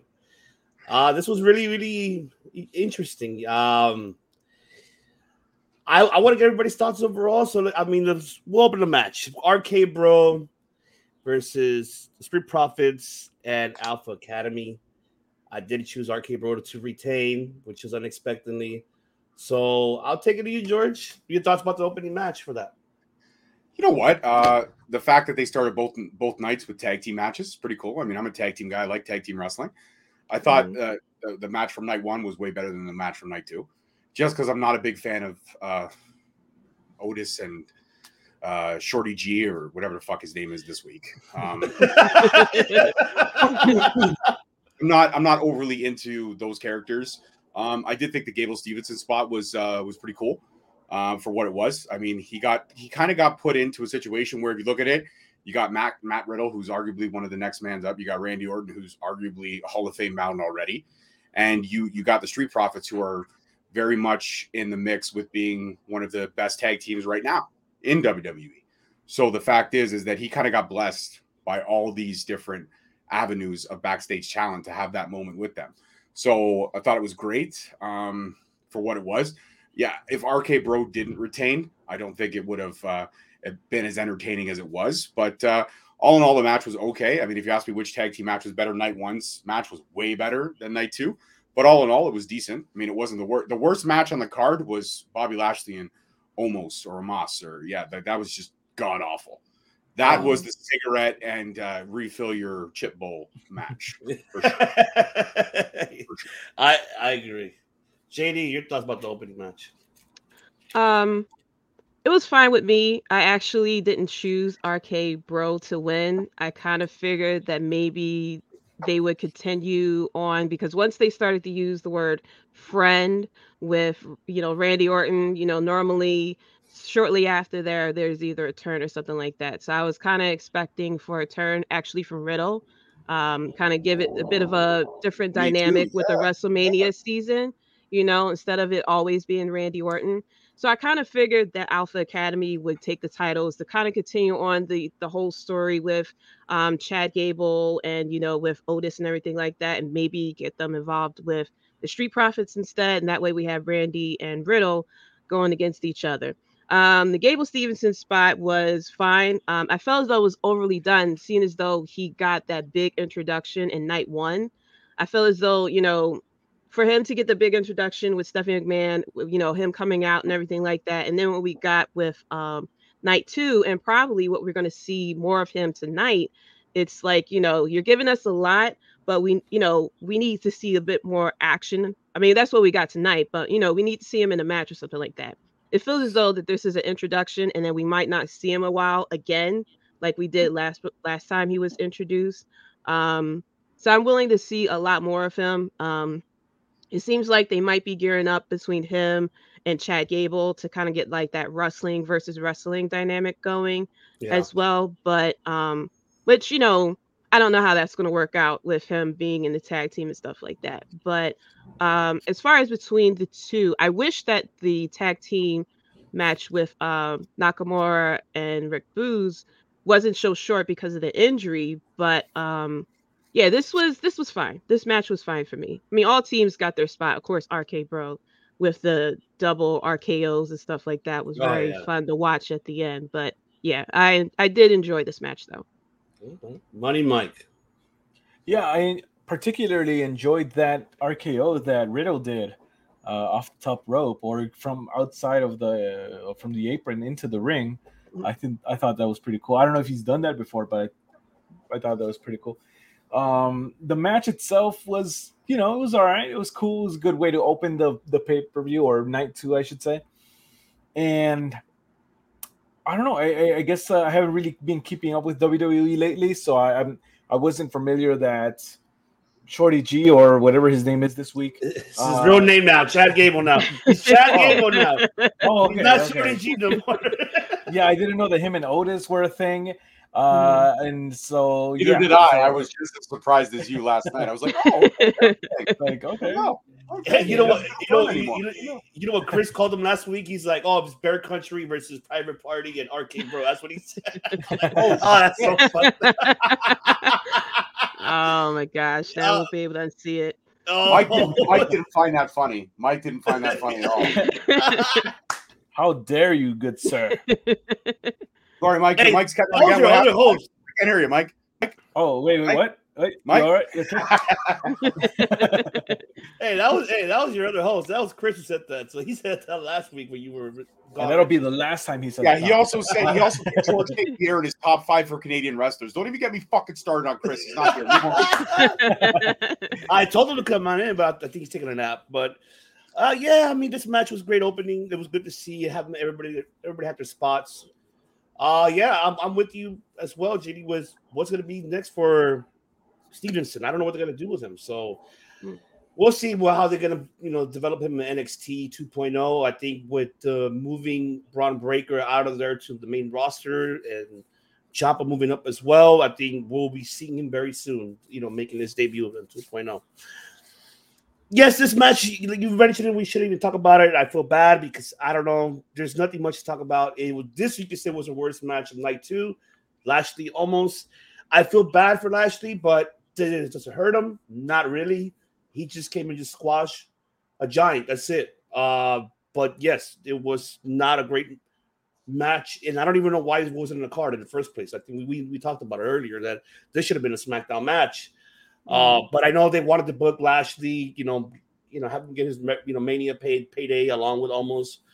I was expecting actually, you know, Stevenson to be the one uh going with Omos, you know, going up there and you know challenging him and doing like a little quick move. That's what I was expecting in the beginning. But then when they announced Lashley right away, you know, by on Raw uh, before Mania, I'm like, oh, okay, this is I, I was not a fan of that, but I I understand they need to get their payday, so they just put him in the card, which I think should have still been in SmackDown. But I mean, there's not really anybody wants to talk about this because there's really nothing much to talk about in this match, honestly. I just There hated really the way it was built.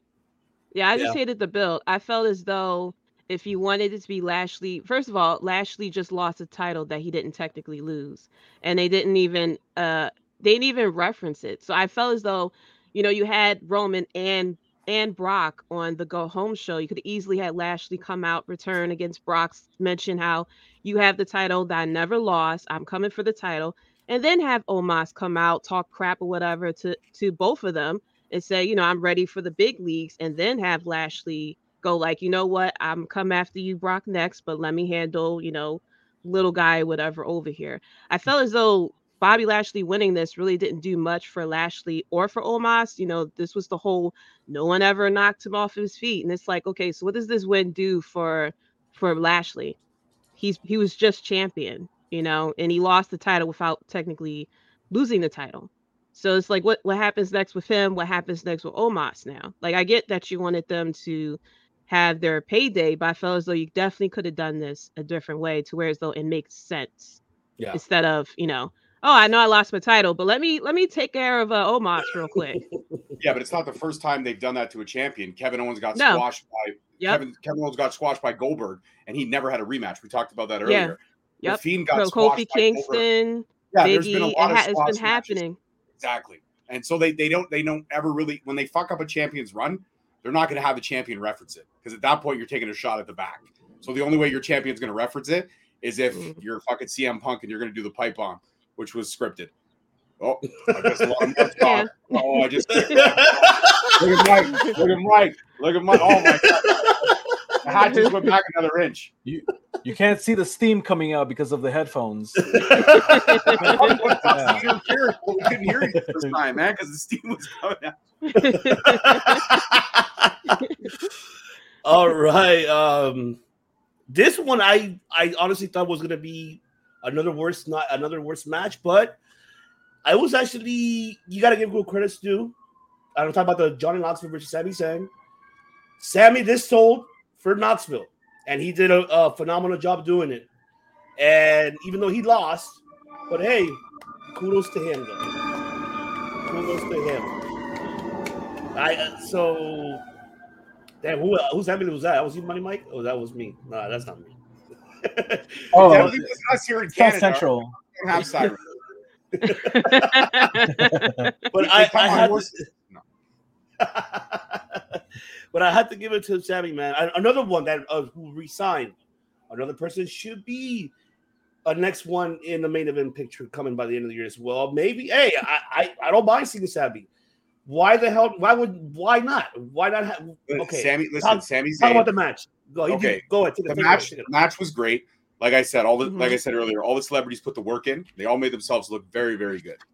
Uh, much like last year with Bad Bunny, they, he put the work in and he made himself look good.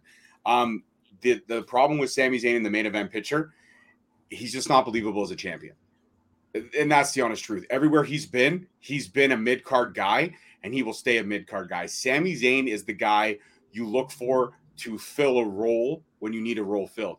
Sami Zayn is a great utility player. Sami Zayn is a great cheerleader for a guy like a Kevin Owens or even a guy like a, a Drew McIntyre, if I will just use an example, like those Mhm. guys who are main event players. Sami Zayn, unfortunately, uh, the the highest mountain he will achieve will be the U.S. or the Intercontinental title. He'll always be in the mix for those titles because that's just who he is. Sami Zayn is great on the mic, probably better than most people give him credit for, but his wrestling is subpar. And I mean, he is he can't do what he used to in the Indies. He can't do what he used to when he's in, when he was El Generico. That's when he Mhm. was special. But when you're in Yeah. WWE, as we all know, your move set goes from this to this. Mhm. And Sami Mm. Zayn is not great when he's only limited to this. And that's why Sami Zayn is a mid carder. He will be a mid carder. The only reason why Dolph Ziggler is NXT champion right now is because he threatened to leave. So they gave him a shot to run, which I think is overdue. And I think it's a little bit of a slap in the face, to be honest with It you. is. It is. He, he shouldn't be the NXT champion. He should be fighting Yes. in the minute. The last time Dolph Ziggler held a championship was over a decade ago. The Miz, two-time Grand Slam champion, they make him lose it the next night. I get the storyline built for it, but you're gonna finally give this man a, a, a shot to be your champion, only to lose it. I wanted to see Angry Miz Girl again. I loved Angry Miz Girl when I was younger. I was the biggest Miz fan ever. I still have the Magna Chicken shirt upstairs. Okay, it doesn't fit, but I still fucking have it. The Miz is fucking gold. Okay, the Miz is straight gold, and It it, it sucks that they they have these champions and they're not utilizing them properly. That is where WWE fucks it up on a regular. That's Agreed. what I will. say. Yeah, Agreed. You know definitely. All that all that Miz fandom makes me forgive you for all those uh disparaging AEW remarks. Almost. I, I, I, um, Mike, we're we are we are we We're- having a we're moment like- here? Mike, are we having a moment? Looks like romancing it. a little It, bit, look, it seems. It looks my like goodness. Hey, you know what. Mike? I might let you take me out to dinner, man. Shit.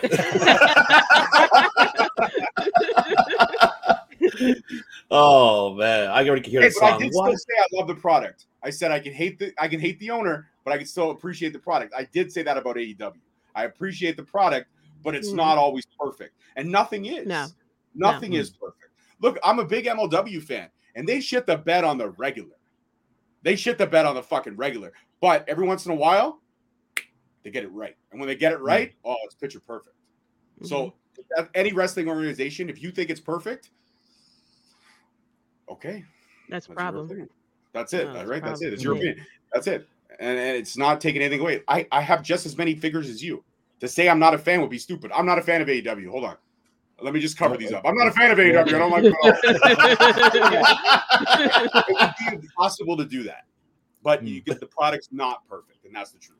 But anyways, back to you saying I'm great for being a Miz fan. I am. You're right. I'm awesome. I am. I love this. I love this. JD, take it away. What are your thoughts yeah, about I'm this a one? fan of both. I mean, I've, of course, I've been watching WWE for a lot longer, and but I'm one of those people like both of them are good, both of them can be bad, and so I have issues with both. I have issues with both companies. I have great things to say about both companies. As long as you know you're providing a good show for us, you're you know using your wrestlers to the best of their ability. That's what makes me happy. Um, as far as with this match, um, it was very fun. It is what it was. You know, this is main. I mean, this is something you should should fully expect. This is Jackass. I expected all the everyone, all the Jackass crew to come out and for the crazy spots and stuff like that. So this match served this purpose. Um, as far as with Sami Zayn, I felt as though Sami Zayn was his best in NXT, and I felt as though they kind of missed the window with him there. Um, and he's always been great as far as with tag teams. I think um, I agree with George that it would be, um, you know, mainly the IC title and stuff like that. But WWE sometimes is that type of company where they'll give a title to someone, you know, just just because, you know, like we saw with the Miz, they gave the Miz the title for eight days, whatever. Um, who else? It was a it was a bunch of people who they gave the title to that really didn't deserve the title, but Matt they did it just He had it. it for under 24 hours, and he lost Yeah. it the next night in front of his own father. yep. That's Yep. horrible. Oh yeah. It's people who Oh they give the title God. to just to give the title to. But Sami Zayn, he na- mainly serves his purpose. He's a character, you know, when he has to play, whether it's the conspiracy or whatever, whatever they tend to throw at him, like he will do the best of his ability to do what he, he needs to do. So he fits WWE because WWE is all about characters and storylines. And Sami Zayn did great with this feud between him and Johnny Knoxville. I'm so I'm I've just found out the number that they gave out was actually his number. Someone told me that they actually called in is actually his phone number apparently. But yeah, I, as far as with the like I said back to this match, I I enjoyed it. It served its purpose. I was laughing my ass off with some of the spots that they were doing when they was trying to do the mouse trap at the end and Johnny couldn't get it to set it off and stuff like that. Um, Pat And then he hit McAfee had before he hit and he did it himself and it hit him. I was like, you know what? and they was trying to do the mannequin leg, and you know, poor Sami Zayn had to stand there wobbling like a Mortal Kombat character to try to to wait for them to get the spot off. Like You that. I know, like um, and Pat McAfee had me cracking up the whole time. So this was a very entertaining match. You know, what is it technical or anything like that? No, it's not going to be technical or anything, but it served its purpose of entertaining us with this ridiculous, like no holds bar match. Definitely. And I hope they take away that Hogan Andre and they put the Wee Man body can't be said. Uh, someone made, I think it was Dando that did it from Half K. I think he put it on Twitter. I was like, oh shit. I was shocked when he did that. I did not expect him to pick up Sami Zayn like that. Yeah, that was was amazing. Steve-O? Can I ask that? Did anybody notice that Steve-O was MIA last night? Yeah, I noticed Right? it too. I was Yeah. expecting him Yeah. to show Like up. I, I was thinking for sure Daddy. Steve was going to do some. I thought Steve was going to be underneath the ring, like on the Mhm. big mousetrap, going to like do something like that, like typical Steve. And when and when they when they did the finish, I was like, "Fuck, man, everybody's there but Steve. Like, what the fuck happened?" Yeah. Yep. Hmm. Yeah, I noticed that. Can I That's just I thought it was Steve-O when it was the uh the pa- the pants the party boy. I thought that was Yeah. Steve at first. I was uh, Oh, like, oh no. wait, no, it's party boy. No, but then when he came out, and I was like, "Oh God, please put your clothes back on for the love of fucking God." All the tearaway pants right away. I knew exactly what was about to happen. I was like, hey, we about to enter PG thirteen territory right now. So Right? I miss the big, remember the big fat guy that had the bow tie and the oil, like that Yes. motherfucker. was Oh. That guy had that guy had on. Hardy Boy was fucking a letdown, trash. I, I, Mike, I interrupted you again. My apologies. Go Oh ahead. no, no, it's all good. Um, I, I want I just want to say that please, 2K, if you're gonna do the next uh, WWE game, please give us the giant mousetrap. Yes, Yes. Can, can, yes, can, we, can we have that, Yes. please? I need You know, that. it's i- i- if there was ever a time, do it. 2K. Yeah. I won't charge you. Make it happen. Make it happen, right? Oh man, but go ahead, Mike. Overall, your thoughts about the match? Were you Oh, entertained? I mean, it was a fun match. It was exactly what I wanted. Uh, a, a match with these guys in it, right? It's exactly what it was, what it was meant to be. And I was honestly, I did not, I did not think I would be entertained as much as I did. And you know, I, I know some people, you know, with their noses in the air, like, hmm, I don't know. But in the end, I'm pretty sure they all laughed too Mm. you know, with the whole mousetrap thing and the party boy and Wee Man with the uh, the WrestleMania three like slam. Uh, yeah, all of it. It was great. It was entertaining, and that's that's all. I'm all in for that. Oh man, definitely. And then we we're all in for the fatal four way match of the women's tag team championship. Yes, we had Sasha Banks and Naomi winning the tag team titles, defeating Zelina, Carmella, Rhea, and Liv, and Natalya and Shayna. Uh, very brief for me. The match was okay. I think everybody had their spots, their moments. I did kind of wanted to Liv to have her moment, but realizing that forgot that Sasha never has won in a Mania, so I'm happy that she won at Mania. Finally, she had her moment. It's about time. She should have been having it in the first place. Uh, but that's another topic to discuss. But this, I mean, it was overall great. It was okay. Uh, I know that a lot of people saying that oh, it was just a filler to add on, and it is an unfortunate. But overall, I just the Liv in Rhea attire. I, I, I overheard what is it a bat was it a Catwoman and and, Catwoman. and they said something else. It's Donnie supposed to be Darko. or- Catwoman and Batman, but Yeah. I gotta mm-hmm. say, Liv Morgan looked very similar to a certain bunny in a certain letter, another three-letter organization. That's all I'm gonna fucking hmm. Oh say. yeah. I felt- As soon as she came out, I was like, I don't know if they I mean that it to be a shot, but I feel like they're taking a shot. But and then also somebody said, "Liv Morgan, you can whip me," and I was like, "This is too much. I don't understand what's happening here." Oh yeah, it was Kayla Braxton on Instagram. She fucking took a picture and she's like, mm, "Liv Morgan, you can whip me," and I'm like, you know, you're some. I mean, I get it. It's supposed to be fun. I don't know if I. Uh, I don't know if I. I don't know if I. Uh, I really need my my 11 year old daughter bringing that to my attention. So Kayla Braxton, maybe watch what you you throw around on Instagram. That's all I'm gonna say. But yeah, Go ahead, Just- Talk about it. That No, match. just what you- listen. The match was what it was. Uh, you know, Sasha and Naomi uh, were the only ones logically, and it did feel like a filler. It felt like there's not a whole lot for any of these women, and uh, they're just kind of threw them together and like, okay, listen, we're just going to makeshift tag teams, and we're just going to hope for the Mhm. best. There wasn't really a true tag team in the mix. Even Yeah. Carmella and you know, Queen Zelina, it's the same. It, they're all makeshift tag teams. Uh, there's no the only true tag team I would have to say would be uh, Natalya and Shayna because they've been there before. But in the same aspect, even there, we're throwing again. This was just because okay, we don't have enough for all these women, but they deserve their WrestleMania spots. So let's just give them something. If anything, they're, they're I'm still waiting for the Chyna Battle Royale to come back because why has that not been a, they the, they were going to name it Fabulous Moolah and they didn't. What happened to that Battle Royale? Where was that one? Did I miss that one? They too? got rid of it. on- They got Yeah, it's gone. Half, half of the It's roster gone, is right? gone. So, Women's As, as, They as can't fill it. was there, yeah. as quick as it was there. Yeah, you're right. They can't fill it. They can't and, feel and it. It's unfortunate. It really is unfortunate. But kudos to Sasha and Naomi. I thought they had a great match. I love that finisher. The fucking backstabber into the rear view. I thought that finisher is really cool tag team work for Yeah. sure. But I mean, the match was the match was subpar, and now it's just us, and I'm sure there are going to be no children watching. Yes, by all means, Liv Morgan, whip me. Okay. Get in line. Get in Get in line. no problem, Katie. I will. I will wait. I will wait until you're through. It's okay. No problem. You got it. Money Mike. Talk to me, Money Mike.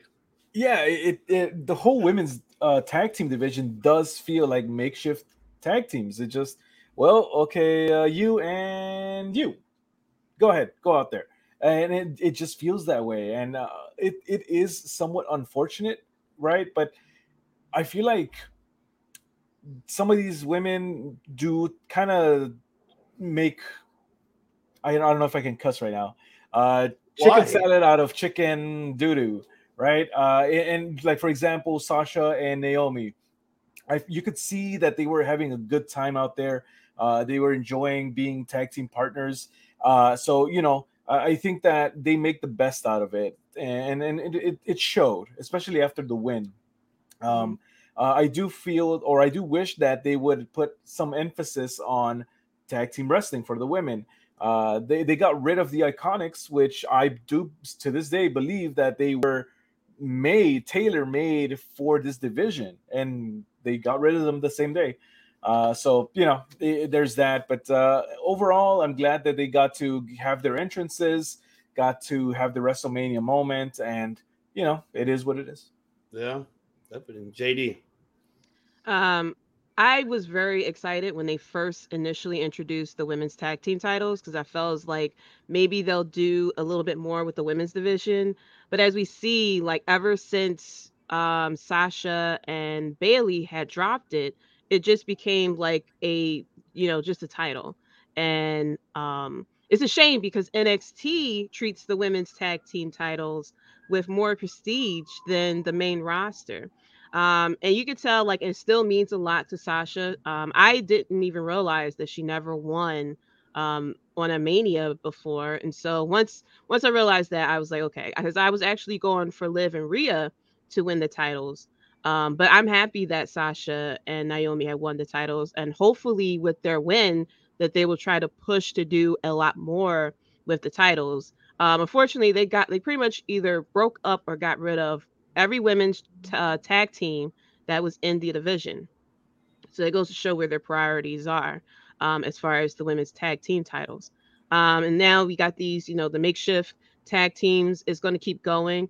Um, as far as the match, I hate the setup of this fatal four way tag team. Like it makes zero sense to me for the champions to tag themselves out in a match where they can lose the title without them being in the ring. I felt as though it would have been more impressive if this was like maybe a tornado for fatal four way tag. Um, Mm. it would have been a lot more like creativity for the women versus, you know, I'm gonna tag you in. Oh no, I'm tagging you in. Oh no, I'm tagging you in. It felt like you was playing a game of tag at, at a certain point, uh, trying not to face Rhea Ripley at the beginning. Um, and I just hope that maybe with Sasha and um, Naomi having the title, that maybe we'll for like Liv and um, Rhea Ripley, um, pro- and maybe more for Shayna and Natalya since they don't really have much going on uh, for a while too. That maybe those tag teams will definitely try to reestablish a women's tag team division, um, or else we, you know, not Sasha and Naomi is going to like hold on to the titles and start, you know, treat they'll be booked very similar to when um Nia Jax and Shayna Baszler was tag team t- titles, where it was just Mhm. like they were booked for a storyline versus booked as champions, and the title just happened to be involved in the storyline. Um, but I'm very happy that um, they won. Um, Naomi is definitely one of the ones that deserves a title reign again. So if this is what we can get for right now, I'm fine with it. Um, but you could tell it really meant a lot to Sasha. And Sasha was one of the big people, one of the people who was really big behind getting the tag team titles. So I'm hoping that there'll be a bit of a push from her to really make these titles mean something.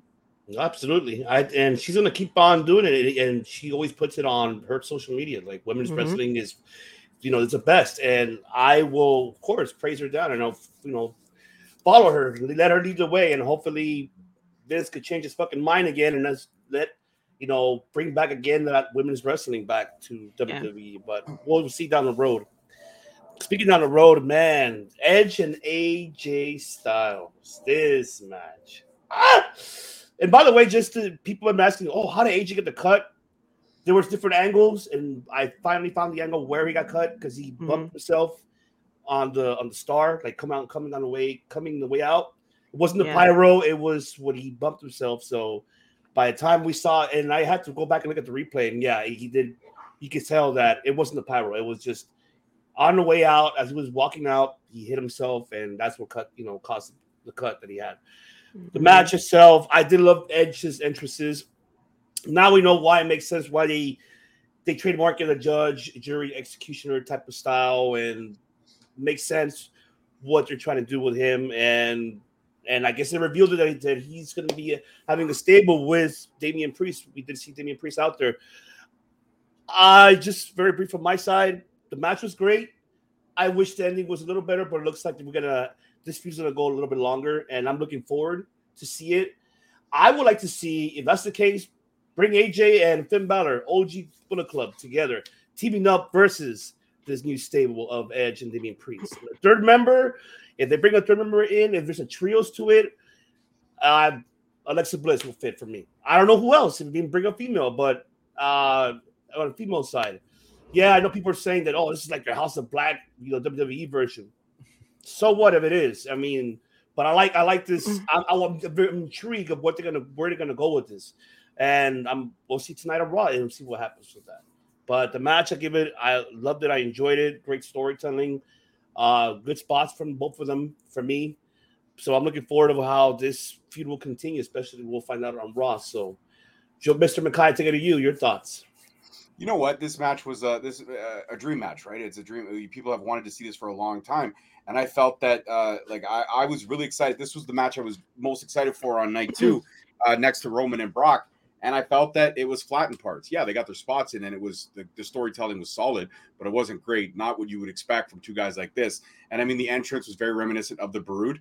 If they're bringing the Brood back together with Edge as the leader, I'm all for that. Uh, another member, I would actually, I would actually bring up. Uh, I, I think Ciampa fits in perfectly into the Brood. Ciampa's, That's a good Ciampa's really solid as a uh, as a follower for a little bit, but if it's going to implode, I mean, Ciampa versus Edge, shut up and take my money. Like that's got that's got market value all over it, right? Seriously. Um, but uh, uh, you know, giving it to Damian Priest was smart. Not a whole lot going on with him, and you know what? To put him up up with Edge, that just shows that they see stock in him for in the future. So you put it usually put a young guy with a vet, and it it tells a certain tale of where things are going. So I, I don't I don't mind that at all. I think it was great. Uh, the match was was a little bit flat for me in certain parts. Again, this is a match I've been wanting to see forever. I, I must have played these two going at each other on any WWE 2K game that I could get my hands on. Um, but Mhm. it just felt flat for me. It didn't feel like the big payday. It felt like a lot of matches on night two were just okay, yeah, go. Like it, it didn't feel like anybody really cared. And maybe that's just a simple fact that the two nights, sometimes, like as a fan, you have to like we at home, we don't have to pick. But if you're going to the show, you got to pick which night you want to see. And if you got Mhm. stuck tickets at night two, I feel bad for you in a little bit of ways. I just felt night two felt flat in a lot of ways. It really, really did. But this match was Mhm. okay. I give it like three out of five. Like it was Okay. eh, for me. Uh-huh. Money Mike. Yeah, man, though that entrance from Edge, man, that that got me hyped up. I'm not gonna lie. Uh, the match itself was all right. Uh, I'm glad that these two were able to have their match at WrestleMania. Um, but Priest, I was very surprised to see him there. Uh, and yeah, he, he could have, or the the ending could have been a little bit better in ways of him not just standing there. Uh, I wish there would have been some sort of an action that he does or whatever. Um, I think that would have been better. Uh, but overall, I think it's a great pairing. And Brood 2.0 or 3.0, I should say. Uh, yeah, let's do it. Let's. Uh, I'm all in. Sign me up. All right, all in, huh? All Yes, in. yes. all All in. we Well, see I it. We think- got it. uh, I agree with that. Yeah, there you go. Yes, yes. Forgot to There, there it is. I tell you, horrible. Horrible. you know what? I'm, I'm taking over show. JD, your thoughts on this match? What do you think? Thank you, George. Um, I had very uh, high expectations for this, and I think a lot of people did, and so that's why this match felt very flat. Because we've seen both of these men at you know put on very good Mania matches before, so I don't know if because it felt like with this whole pay per view, with the whole night too, it felt very rushed, and probably because of what was happening with the two matches in the main event that they wanted to make sure it was enough time, but it just felt that I didn't like the ending at all. I'm like, since when does someone standing there distract you that long enough? Especially someone like AJ Styles, you know, to distract you long enough for you to miscue your that finish there.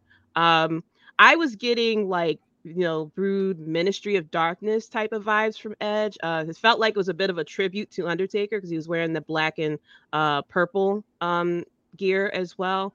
Um, I'm happy that Damian Priest is, you know, teaming up with Edge. Um, I'm a, I was a fan of Damian Priest when he was in NXT, so I'm very happy that they're matching him up with someone perfect as far as um, sto- storytelling and uh, character and stuff. I think those two would go well perfectly. And as far as like you know comparisons with House of Black, Ministry of Darkness started first, you know, Thank so you. it's like you. it, you can't there's no copying or anything it's just like you you take a you take an idea and just make it your own so house of black works this you know new brood slash you know ministry of darkness 2.0 whatever this is going to be it's going to work as well um as far as a third person i would love Tommaso Ciampa to be involved because I, I am fearful as to when he gets called up to the main roster what they're going to do um, i'm already sad that he lost his theme music i loved his theme music Yes. um, but it felt like you know, as we see what Pete done this night, Uh, sorry, Um, you you know, Butch. His name is Butch. Butch. Sorry, Butch. Butch, Oh, Butch, Butch the Chihuahua is what I was calling him. Um, but, you he know, had the I'm- man bun underneath the old English hat. That was great too. yes, but I'm I hope that Tommaso Ciampa is teamed up with Edge. I feel as though with those two, with Edge, you know, Edge can definitely help them out as far as like navigating the main roster and kind of like using a dark persona so that it works on the main roster because you know it works very well with NXT Black and Gold, but on the main roster there's like always like a slight disconnect unless you're you know Kane or the Undertaker, whereas though you know it I know it's Butch. I like to call him Pete Dunne. I like calling him Pete Dunne. I don't see Butch when I Butch see him. It's like. Butch is the name of a pit bull, okay? I'm sure if I go anywhere near my neighborhood, there's a pit bull named Butch. somewhere, Oh right? yeah, there has to be. so but yeah, I feel as though my expectation was pretty high for this match, and so this match felt flat for me. I felt as though maybe this is like, let's get this match done now, and then we'll get the actual match later on once we get this payoff between AJ Styles and this new Brood uh, uh, faction.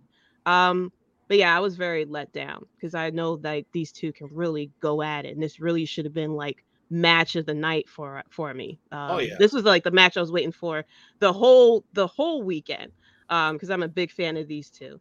Um, but yeah, I would give it a C as well. I felt as though it could have definitely went better. Even the even the, especially the fact that the finish fell so flat. yeah. Um, I would have been forgiving if like this all led to a very good finish, but the fact that it all felt flat is just like it, it really didn't feel like a WrestleMania match. No, because I think I, I honestly thought they were gonna put this one on Raw tonight with the whole debut of the of the stable. I I didn't expect them to do it last night on Mania. That's what I was. I didn't think of that, and then when that happened, I'm like, shit. Okay, so that means they're gonna really gonna go for long this this feud between them. So that's what we're gonna look, and that's why I guess now you know it, it, it feels flat because of that reason. If if they would have waited, maybe the match could have been di- different, could have been better, because then we would have seen better spots from them, even though they had their spots. But I feel that they could have done better, yeah. But Yeah, I mean, yeah. They could have easily done a, a ref bump and then have Damian Priest appear type of situation. You know, you can make the lights go out, have the crowd pop thinking it's Undertaker, and come to find out it's Damian Priest. Like there's different ways they could have introduced Damian Priest. It just feels like you know it's just let's have him appear and just stand there like a statue, uh, with the weird camera angle to his face. So yeah, Uh, absolutely. All right. See the I'm just not honestly, this was another one. That there's not much to talk about either. The only thing I want to say about this New Day and Ridge and Sheamus, uh, kudos to New Day for the tribute for Big E, the attire. Mhm. So I'll give them that. Uh, but this is another another match that they should not happen, in my opinion. Like we mentioned, we talked about it with George and I. This should have been like a SmackDown match. There's, there's really nothing much to say about it. It was just a filler, I guess, for uh, and it sucks because I want to bury New Day because I'm I'm a big fan of New Day, but it's just more like uh, a break, bathroom break, or whatever you need to do, or get your get your refills. I don't. This match wasn't the one for me. I don't know if there's anything to really, honestly to really talk about this one because I really don't feel. The only thing I just want to say is kudos to them for the Biggie tribute. That's all I have to say about it. So I don't know if you guys want to. This That was really the only thing really that. Yeah, I loved it. Like, That's awesome, but that was the match was the match was trash. yeah. Yeah. Yeah, I, I popped for that. Uh, actually, on their podcast, Big E mentioned that he wanted the three of them to one day wear the singlets. So, and Xavier Woods kind of didn't want to wear it because he felt as though he would look weird in it. So I actually I popped when I saw them wearing the singlets for him. So yeah, but Oh, yeah, this man. match was uh it wasn't good at all, especially with the Chihuahua Butch uh, Butch the Chihuahua. I couldn't stand that. They kept attacking and Sheamus had to hold him back. I'm like, I don't know who thought of this that thought this was a good idea to show like I guess they went with the bruiserweight type of situation, but yeah, this wasn't I'm this pretty wasn't sure- when Vince met with Pete, I don't know, to call you, I'll call you Butch. I'm pretty sure Vince told you know Pete Dunne that. Such good shit. I So know. I'm pretty sure he told him that. I know. Wait, I know you probably told him that when he met with him. He fucking told him that. It's gonna be no, man, the way the, the way the meeting went down is because Vince McMahon always has to tell these stories. So Pete Dunne sat down. He's like, "Here's the idea. Here's how we're gonna do it. Have you ever seen Butch Cassidy and the Sundance Kid?" Pete- Think of that, Dunne's gonna- but Pete paperboy. Dunne's gonna look at him and be like, "Well, uh, well, I'm British, so uh, a folklore about the American Wild West I can give two fucks about, but sure. Well, we're not gonna call you Butch Cassidy. We're not gonna call you the Sundance Kid, but we're just gonna call you Butch." Butch. and you're gonna try to fight like a little chihuahua. oh my And god, then, and then Pete horrible. Dunne probably like, "So it's guaran- guaranteed money, right?" Yeah. hey, as long as it's guaranteed money, I think that's all that matters. I mean, shit. Straight up, man. That's that's exactly the way Vince McMahon did did his shit. But all right, Pat McAfee, Austin Theory. Obviously, we'll, we'll add the McMahon as well. Man, kudos to Pat McAfee, man. And you know what? I'm happy that he finally got the crowd behind him. Kudos to him. Uh, I know in NXT when he had a, this match with Adam Cole, everybody was like, "Ah, fuck this guy. He's not going to do very well." And he did impress when he had that match with Adam Cole. He he impressed me and remind you that he was already, you know, before his name was brought up, you know, on television. He we knew that he was signed already. He was training to be because he wanted to be that. Uh, Mhm. he retired the NFL to become a, a pro wrestler, and I'm glad to see you know the exposure he's getting, and I'm happy, you know, where he's at right now. And I love him in the commentating. I know people might say some people will say no, but I love him Oh, as a fuck yeah, commentator. he's amazing, dude. He's, He's great. amazing. he's life, He's man. great. He's When he stands on that table and he shakes his ass in front of Michael Cole, I love that. Yes. shit, man. That shit is. yes. re- they remind me of very much like Jr. and the King when they first started. He is so much like the King, and he is so much. Uh, Michael Cole is so much like it a bitter Jr. now. Like it's great. It's Yeah. it, it, the- the just juxtaposition is great. I will jump in real quick because I do got to jump off, but I will say this before I go. Ivan, it's always great to be on. Mike, it's glad to finally actually have a, a conversation with you instead of through the chat group. So it's great. JD, you and I have known each other for a while. It's awesome to see you. You're fantastic. Yes. Your knowledge is amazing. I will say this: Pat Mc- McAfee and um, Austin Theory, they did everything right. Uh, everything about this this match, the build was great, the story was great, uh, and then him actually after he wins, calling McMahon in the ring, McMahon taking the shirt off. Say what you want to say, the stunner was trash, the stunner was this. The fact is, this is a eighty, this is almost an eighty year old man, and he went out there. Did he fuck up a spot? Yeah. Did Austin laugh his, his ass off after he fucking did? And he even was like, when he was drinking those beers and he looked at McMahon still down there, he's like, fuck it, whatever. You know, like, like if you slow down the clip, the clip, he's like, fuck it. And he just smacks two beers together. Like, Mhm. these are, this is, you know, a man who's been out of the ring for 19 years and the godfather of sports wrestling. Say what you want to say, sports entertainment. If Vince McMahon didn't do what he did, you know, fucking 30, fo- almost 45 fucking years ago, there would be no AEW. There would be no Tony Khan. There would be nothing. There would be none of this. Vince McMahon is the reason we're all here talking. Love him, hate him. It is what it is. You got to respect the man. And uh, that's what I stand. And the fact that at 70 some odd years old, literally south of south going on to 80, this guy took a bump like that at the age he did. And he still looks phenomenal. When he took off the thing, fucking guy's built better than me, man. I saw the I saw the pipes like this motherfucker. I mean, he's not built like he was back in the Attitude Era. That was like crazy ridiculous. But you know, kudos to Vince McMahon for everything that he did. It was two entertaining nights, and both crowds got to see Stone Cold, which was special. Because if you didn't get tickets to night one, you got to see Stone Cold come back on night two, and you got to see Stone Cold fucking Stunner McMahon. Which you want to talk about being 15 again? We all remember that, and we all remember how bad Stone, how bad McMahon took Stunners back then. So Yep. it doesn't make a difference that he took the Stunner like shit now. But this match was entertaining. It was fucking great, and it's a great match for me to jump off on. Guys, always a pleasure. Ivan, mi hermano, mi familia. I appreciate you, bro. Love you guys. Enjoy the rest of the show. I got to take my kids off to dance. Yes, I am a girl dad, and I'm fucking proud of it. Peace, love, and wrestling. Later, guys. Thank you, brother. See ya. Later, brother. Appreciate you, brother. oh man, but take it away, JD. Your thoughts about this Pat McAfee, McMahon, Austin, and Theory match? Uh, this was a fun match. I've been a fan of Pat McAfee. He impressed me uh, when he was in NXT. I was like, man, you're talking a lot to be, you know, to get your first match. So, but when he wrestled, I was thoroughly impressed with him. Um, then he wrestled the War Games match, and I became an even bigger fan. Um, and so when he became on the um, as an announcer, I loved him even more because he sounds like the way we would react to things as well. So it made it very authentic. Um, I listen to his uh, show on YouTube sometimes because he talks football, of course. Um, but I, I, I am a big fan of Pat McAfee, so I was pretty excited with this match. Um, he, of course, he did exactly what I thought he would do and impressed everyone.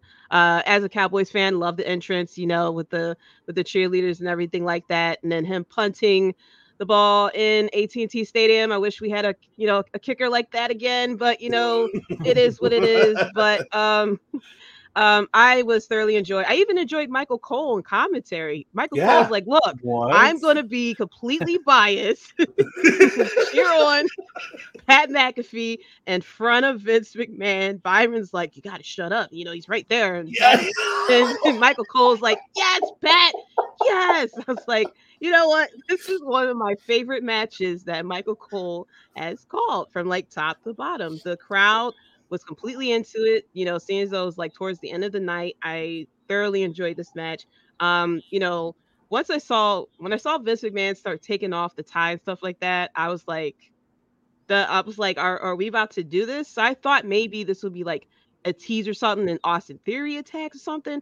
But we got an actual, even you know, slow as it was, whatever you can say, whatever. But we got a match from Vince McMahon at 80 years old, and he, like, um, I knew somebody was going to come out because the way he reacted when Austin Theory's music had came on, I was like, okay, somebody's coming out, but you know, we don't know when. But having Stone Cold come out and having fun and stuff like that, I thoroughly enjoyed it. I was happy for the fans because I was like, you know, going to WrestleMania with these two nights, you don't know which night you should really pick because you know you're going off of what you think could happen. So, you know, I was happy for the fans of night two who didn't, you know, go to night one to see Stone Cold in the ring again as well.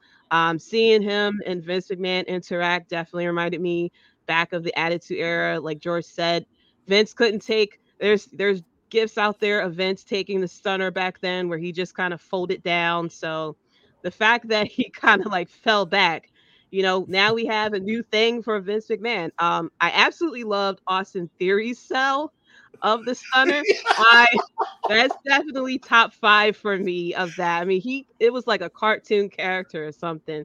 Uh, especially the height that he got. So it felt like, yeah, yeah, the dirt sheets were right. I I heard the dirt sheets was like it's gonna be Pat McAfee versus Vince McMahon, but I was like, Vince McMahon gonna wrestle a match, but you know, Vince McMahon is Vince McMahon. So um but yeah, definitely it felt like Scott this felt like a Scott Hall type of style. Yes, yes, it did. Except for the arms and legs were waving this time.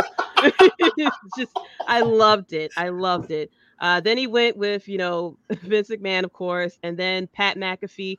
Pat McAfee, I was like, Pat McAfee is living the fan's dream. I mean, growing up, loving wrestling, you know, got to be in a match at NXT and working closely with everyone in Triple H.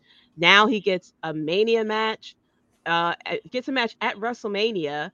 Um, got the great, you know, entrance and everything. Got the special entrance. You know, had a match with Vince McMahon, even though he was pretty much on the uh, def- you know, he was he didn't get any offense in the match. I mean, it was basically him getting his ass whipped uh, slowly by Vince McMahon, but you really can't be mad at that portion of Vince McMahon because it's like it's Vince at 80 years old. Like you really expect them to go out like Sting and whatnot to have put on a five star match. No, I thoroughly enjoyed it. I was about to get to that too, but and then he gets gets to drink beers with Stone Cold, and then he took the stunner. I loved his sell too. The the spewing of it, he just fell backwards, like like like a Street Fighter or something like that. Um, I completely loved it. Stone Cold was having the time of his life, and you know, I was cracking up. I thoroughly enjoyed it. It was a good moment, you know, and I was like, Pat McAfee is just having the time of his damn life. And I listened to um, his show today where he talked about it, and um, he was apparent according to him, he wasn't told that Vince and Stone Cold was coming. That um yeah, I know. I was like, he probably didn't know the Stone Cold part was happening, but I'm sure he knew about Vince because he kind of like initiated for Vince to get in the ring anyway. But I was like, the fact that you know, especially he loves to just do the what chance on his show. I was like, you got stunned by Vince McMahon, and it was a good sell too. So everybody's gonna be talking about it oh, for a oh, very man. long time. But I thoroughly enjoyed that match. Definitely one of my favorite. It was my my match of the night. Was that was that segment for night two. Awesome. Yeah. For night two, yeah. Hell yeah, definitely, definitely. Money Mike. You know what? I'll give you credit, credit, JD. You made it sound a lot better than I remember it. like, I was, I'm like, I'm, I'm sitting here thinking, man, it, it, that was pretty good. Um, but the, I'll be honest, watching it when as it was happening, I was just like, okay, you know, let's come on, you know, let's get this mm-hmm. going. Uh, yeah, I did feel like it was quite a long time that McMahon was in the ring. Mm-hmm. Um, you know, and yes, 80 years old, all that good stuff. If I was the boss and I'm at 80 years old, I'd probably book myself too. Uh, right? Uh, I'll probably exactly. be like, you know what? I'll get the wing over McAfee. Um, I do feel that, and, this is me just nitpicking here. Yeah, I do feel that Austin should have come out to save McAfee before the three count. I don't think that McAfee should have or needed to be pinned by Vince. That's just my opinion. But mm-hmm. you know, I, I think that Stone Cold should have come out a little earlier. Um, then then everything else that followed was just fine. Um, it, it I guess yeah. I mean, again, the way she said it was just it made it much more fun. You know, it kind of makes me want to rewatch it now. Now that I'm thinking about it. Uh, so yeah, so there's that. And uh, McAfee, my goodness, that guy. And I have not seen his NXT stuff uh, or his football stuff. I just have I know him as a commentator.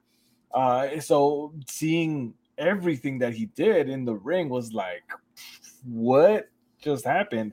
The swanton and all that other stuff. And, you know, it was great, great, great stuff. Uh, I did not expect that, and I, I I'm at the point now of does he still count as a celebrity participant in WWE? You know, like is he because Bad Bunny? I feel like he's kind of taking that role of okay, you know, he can come in and wrestle, you know, and uh, and all that stuff. Knoxville, you know, did uh, decent and you know for what it was, of course. Um, but yeah, I'm I'm starting to see that celebrities or who, whoever is going to be stepping in there, they might be getting some pretty good training and and putting on some uh, very interesting matchups there. Uh, so which is a great thing, you know. Yes. I, yeah, so uh, get uh Willie Nelson in there in, in a match, uh, Oh. you know. old man versus, versus old man. Old man, Yes. old man. There you go. Uh, Sign me up for that. Oh, Uh, and, and and one more thing, uh, I loved. th- And this is probably my biggest thing that I enjoyed about this segment was that even after getting a stunner from Stone Cold, outside of the ring, Pat McAfee, Pat McAfee was with a beer. Yeah, He was lying down. He was just chugging it. Even the beers must have been that. good. Oh yes. Oh my god, I still need to try it. Oh, it's, uh, you know, my store didn't have it. They only had the regular IPA, but they didn't have the lager. So I'm waiting to try the lager. I'm oh my god, I just I'm in. I need to have it. I need to have it. Damn it. Oh. but yes, the way how you put it down, GD, uh, yes, uh, I loved it. I enjoyed it every moment of it, and someone on you know in the IWC community pointed out something that I didn't look at, and I actually did the replay, and it does. Uh, when Austin comes out, it comes out at exactly three hours and 16 minutes. It No. does. Nice. Yes. Someone put it out there when when right right at the moment 316 hit, Austin's fucking music went off, and that's why he came out. I'm like, no way, I didn't believe this. I went back and I'm like, son of a bitch, it does. It's three. So they timed this correctly. They That's why they rushed the evening. Yes, to come out at 316, not 317. exactly. So they really rushed it, and I was like, "Oh my god!" And I was expecting Austin to come out. It was awesome. Um, you could tell he looked sore, uh, given those stunners. Uh, he yeah, he was probably sore from the night, you know, from night one. Uh, but I was, oh my god, I think right now nobody can top Austin's Theory sell of the stunner, looking like the Street Fighter character. Ooh, like, so Love it. I love it. I don't think right now anybody could top it. Uh, he's number one. Two, Scott Hall. Uh, The Rock will be three, of course. Uh, but I don't know who four. Four, Kurt Angle. I'll say Kurt Angle four. I'll say Kurt Angle. Mhm. Um, but o- overall, I enjoyed seeing Vince. Finally, I, I think, and I was curious. I wonder, the, I wonder if this man is still in shape. And yes, he is. He's still in shape. Even though it's wobbly, but he's still in shape. You know, for seventy six years old. You know, almost hitting eighty. Um, I was expecting Shane to be honest. I thought I was going to see Shane coming up, but no, it didn't happen. So I'm kind of glad it did it. Uh, but what a career highlight for not only just McAfee, but for Austin Theory too. Getting involved in the McMahon storyline, Vince, you know, had you know picking him to be involved in this his storyline and to be his successor, to be his his chosen one, like how he had Drew McIntyre. Now this Mhm. is his Austin Theory is the chosen one. So I'm looking forward of how they're going to continue with this. So I I cannot wait to see Raw tonight to see. Normally I never say that because I don't, don't never watch three hours of Raw. I watch the highlight of it, but Yeah. tonight I will sit down for three hours and watch Raw because I want to see Cody. I want to see who else comes out. Maybe Ciampa we might see debuting tonight in the main roster.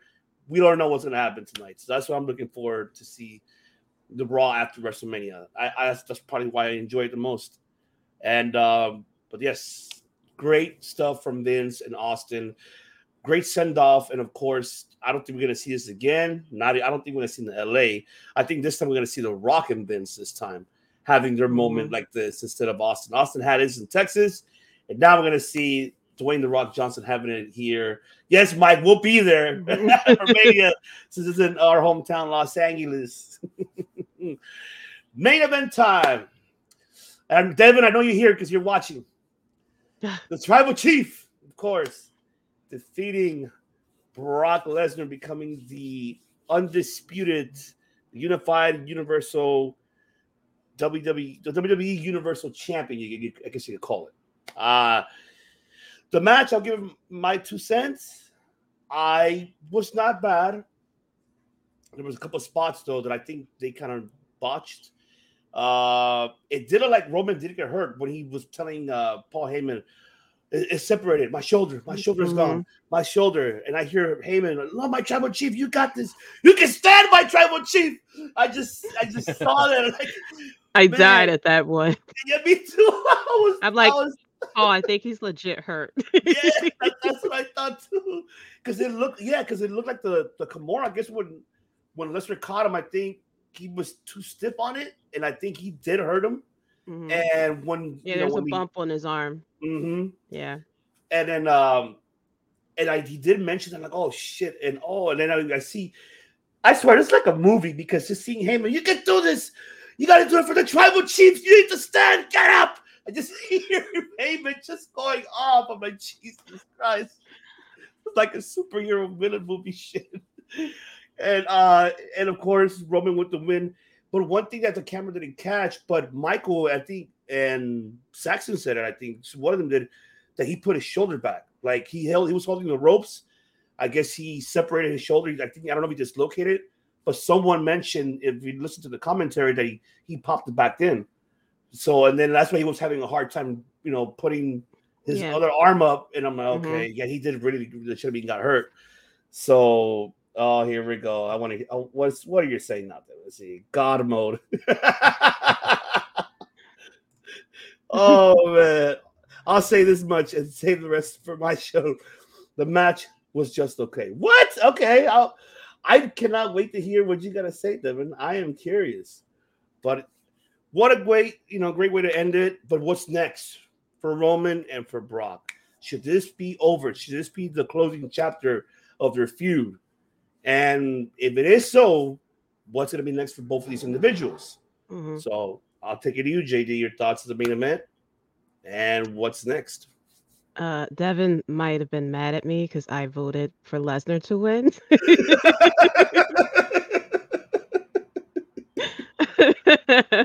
um, but um, so I wasn't, and then on top of that, I said I wasn't really excited to see this match, um, because while Roman and Le- um, Lesnar has chemistry once it comes to you know building a feud between them two.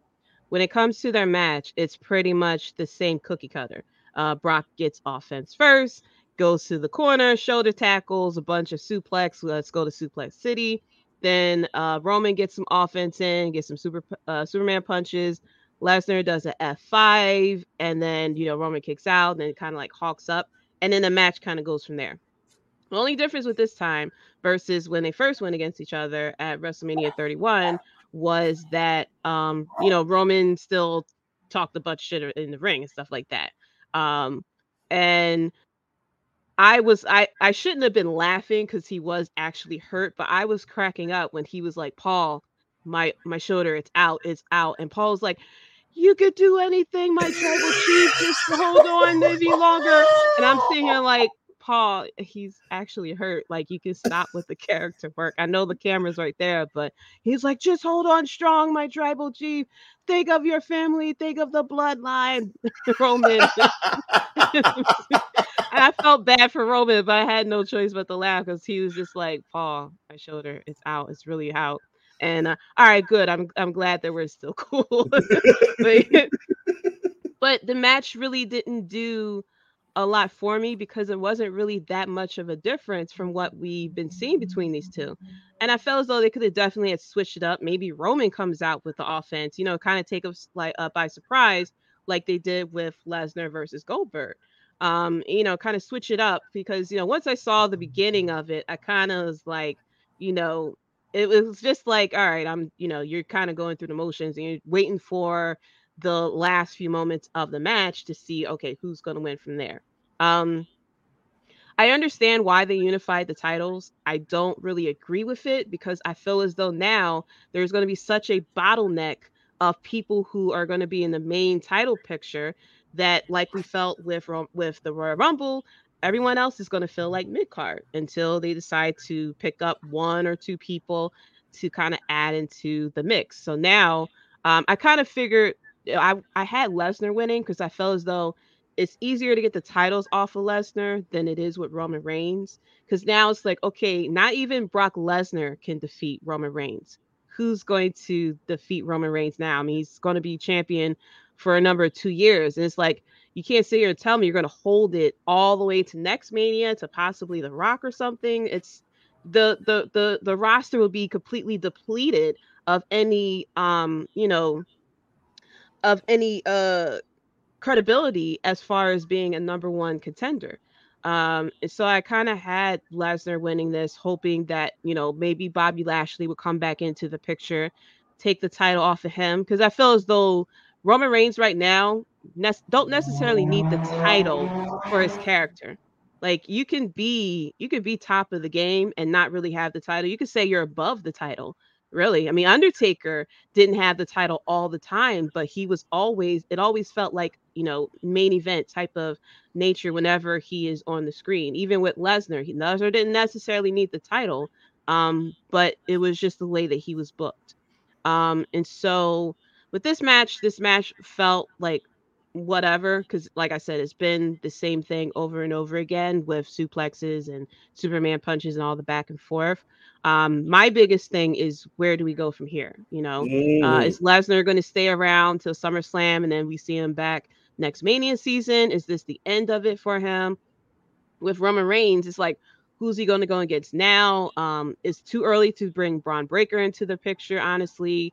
Do he go back with Seth Rollins, even though Seth Rollins could do something now with Cody? It's like, well, do Bobby Lashley now comes in, even though he just defeated Omos, and it feels like they can continue that feud. So it's just like, who who's out there for him who isn't already involved in his storyline? But you know, uh, it's Raw after Mania. They just Raw after Mania. They throw things at the wall to see what sticks. The crowd will do whatever they do with it. So that's why I'm very interested in and what what happens now. What are we what are we doing?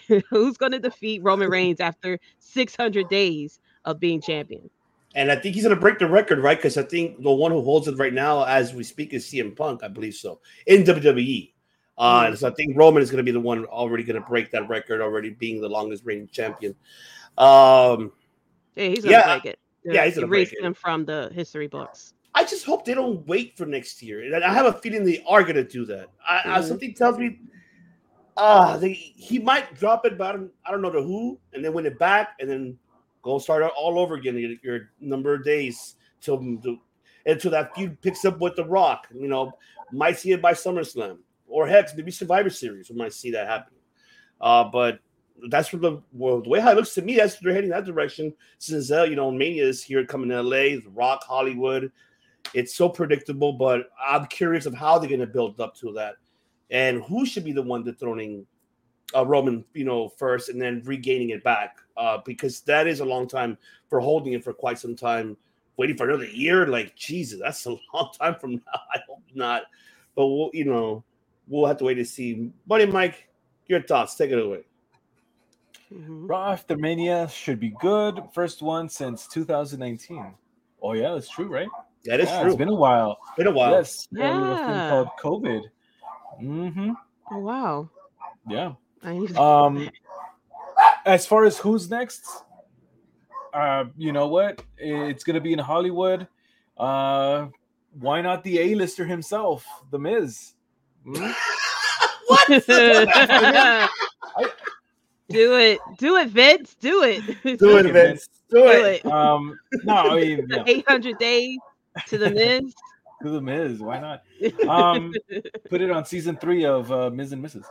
Uh, no, you know, uh, it, it's interesting, and, and honestly, my pick all this time to end Roman Roman's uh, run here has been McIntyre. I feel he's the guy. Um, you know, I see him as honestly like either him or Randy Orton. Uh, I, I I could see as credible uh, people that are able to take it take the title away from him.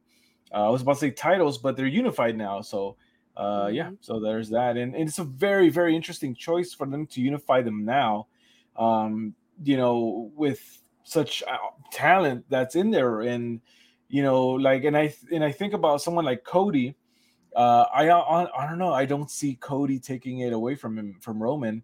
Um i could hope i'm wrong. You know i'm a cody guy so hopefully right that they're they're able to build him up and and you know catapult him up to the to the sky and and have him take out Roman. Uh, but other than that, man, it's gonna be tough. it, it is tough. Then they have a big problem here uh, with uh, Roman Reigns, and honestly, I don't know what the purpose is of them building up him, building him up so high above everybody else. You're gonna get I- Devin pissed off right Oh, now. I'm waiting- I'll, I'll, I'll waiting for him to comment. It won't be the first time, and I'm sure it won't be the last. Um, so you know, I don't see what the purpose is of. I mean, is, is he that great? I, mean, I don't know. I'm waiting Devin for right now. Devin. I like like, oh, I'm waiting for that. But you know what? Another thing where I'm curious now that they unified the belts, are they gonna make a new title for it? That's what I'm curious to see is how uh how they're gonna you know present this new title. Are they gonna do it today? Hopefully, uh, if we do see that. But do you feel like they should bring a new belt for it? They should make a different design, or you feel like it's gonna be the same but a different color with the with the still with the logo on the front? JD, what do you think they're gonna do with it? Should they make a new belt for that? I think they're going to they're going to do what they've been doing this whole time, where they kind of like combine the two with it. Um, maybe they'll make the universal title. They could make the universal title the actual title, and then just kind of do what they did with the uh, world heavyweight title, kind of like retire it and kind of like let it be that way. They can put their history that they really want to uh, carry with the uh, with that title, um, or they can combine the two. I mean, I really hope they don't do what they did um, last time and just have you know Roman Reigns walk around with two titles for like months and months on end until they decide to combine the belt, you know, down the line. Um, but yeah, I, and also kind of piggyback what Mike was saying. Uh, I don't understand why. I can see why they build up Roman Reigns to be as big as he is because that's their golden child. But I don't, I don't understand why they've been doing it for so long where you're sacrificing the momentum of a lot of other people and sacrificing, like I said, the credibility of having number one contenders. Um, I'm very interested on the booking of Cody Rhodes. I think he'll be fine now, but I'm so interested on once once September rolls around, we're done with SummerSlam and everything like that, and we're in the uh, the dead zone that I like to call it of WWE of what we're going, what what are we doing at that point? That will be the true story of how the booking of Cody is going to be. Absolutely. I can't wait to see how it's gonna happen. Go ahead, man. And to piggyback on myself, uh, I if you look at if you look back at the Attitude Era and at the height of it with Rock and Stone Cold, you had two stars. You had Mhm. two stars that you know really like had that big giant star power, and it all led up to WrestleMania 17. You didn't need two belts; you only had one, right? They were able to balance everything and and build up all the other side characters. You know, you had Mankind, Triple H, and all this and that. So it is possible to have a balanced roster of stars, not just one guy to fall back on, you know? Uh, Mhm. so so that's the thing. And, and and and you know, that's what I kind of like how I was saying earlier that you know, I wonder why they've just focused on this one guy. Even in the ruthless aggression era with with Cena, you had Orton, you had CM Punk, you had all these other list of characters, right?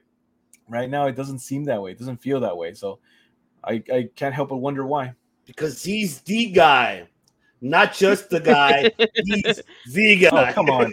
Get, get him in, a, in a, an octagon with Lesnar, and he'll be out in 30 seconds. oh my god! I mean, we saw him take the Cobra lock, so you know we saw what happened we there. saw what happened. We saw Heyman. Come on, my tribal chief. Right. we see it saw what happened there. But yeah, it, it it's I feel the exact same way as far as the Attitude Era and the Ruthless Aggression Era. Like even the tag team division was good back then. There was, you know, the women's division was some was not as good as it is today, but at least there was attention to it um, at that point. And even the mid card, the mid card felt important as well. But yeah, you had you had Stone Cold, you had uh, The Rock, but you also had Triple H, you had Chris Jericho, you had the tag teams. Like you had people who can, you know, if if Stone Cold or The Rock was to be injured for a little bit, you at least had other people that can kind of like go in there and kind of like carry the weight. Like you, you had Undertaker as well. You had um going into the Ruthless Aggression era, you had Evolution. Like you had a lot of different people to kind of like be able to change in and out with. And with right now, if unfortunately, if Roman's shoulder is that bad, as though he needs surgery, what are they going to do? they don't really have right. credible people to really put the title on. They're just going to what immediately give it to Lesnar and you know have him kind of go back and forth with it. But the, the issue with WWE is that they're not building up the next generation of big talent. Like AJ Styles should be able to enter the title picture easily if they wanted to. Um, Edge as well. Someone or even like even someone as good as Austin Theory should be someone who we could see easily get built up to enter the title picture. But because they built up Roman so high with this title reign and beating out everyone and beating Roman, I mean beating out Lesnar and you know all these other people, it's like any person that they try to build up, it's like you can't really see it. Like if like if they were to do it with Cody tomorrow, it won't be believable because it's like, okay, what what are we doing here? Roman Reigns been champion for almost two years now, and we're gonna have you know Cody kind of come in and try to take it down. Like if they did it with if they were tonight with the crazy Raw Mania, like okay, AJ Styles is gonna go against Roman Reigns. We already know who's gonna win.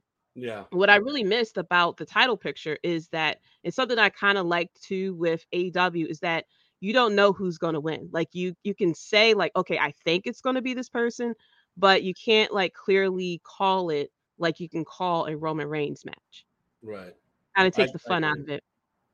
No, definitely. I agree with that. And that is very, very true. It does take the fun out of it, but I'm I don't know. I'm excited. I'm just I'm excited to see these new chapters. And if that is Mhm. see that's another thing too that you mentioned like it if that is announced barely that all Roman is actually really legitimate hurt, needs surgery. Wow, I think I don't know what they're gonna do. I think unless they bust a fatal four way, five way, how they did with Finn Balor, you know, when he had to like relinquish the Universal and they made it like a fatal four way, I think, or five way, what it was, crown a new world, you know, new world champion. So I'm hoping that that's not the case. No, Devin, I'm not wishing your tribal chief bad. We're no, not saying that. I'm We're not saying that. I'm not Just saying that. Exactly. If Roman wants to take a vacation, like he technically can't right now. yes, He wants to take the wife out somewhere. He can't do that. He has to show up on Monday and Fridays now. exactly. Probably Tuesdays if they could. oh my god, right? but overall, what a WrestleMania. So, any final thoughts? Let's say um your your best moment of Mania overall for both nights. So I'll take it back to you, JD. Final thoughts of Mania. Your favorite moment for those those past two, you know, the past two nights. Which one was your like number one, number one for sure? That is a highlight. Um, I I thoroughly enjoyed WrestleMania. I felt as though, like I said, the the actual show was a lot better to the build. Like this year around, especially the fact that we had full fans back, it didn't really feel like the WrestleMania feeling that we would get, you know, every year um, before the pandemic. I guess I should say. Um, as far as the top moments um i would have to say I, I love the um I love the segment with Stone Cold and everything like that, but for me, I would have to say Bianca and Becky, um because I I'm a big uh I'm a big Bianca fan and I loved her entrance, you know, the gear and stuff like that, and I love the way that they built her up uh since she came from NXT. I feel as though she is out of the people that came out of NXT recently. She is one of the people who has been built up very well. Um even if even though she lost um like you got mad like it was upsetting but i'm happy that this led to this moment here. Now she is a two-time champion um definitely the face of wwe right now. Um but right there would be stone cold steve austin seeing him coming back um not just like a one-off appearance like we've been seeing with past WrestleManias, but him actually having a match, him seeing him having the time of his life, um, giving stunners to everyone and everything, and even the moment between him and Vince McMahon kind of like take you back to you know the attitude era days. But it was a very fun ride. Um you know there were moments there were matches that should have been left to smackdown and raw and there's matches that should have been added to this wrestlemania. But overall like i thoroughly enjoyed the wrestlemania weekend i can't wait for raw after mania um, to see what happens tonight with the crazy crowd and then to see what's going to happen with uh LA Mania. I was thinking of going to LA Mania, but I'm waiting to see where they're going for WrestleMania 40.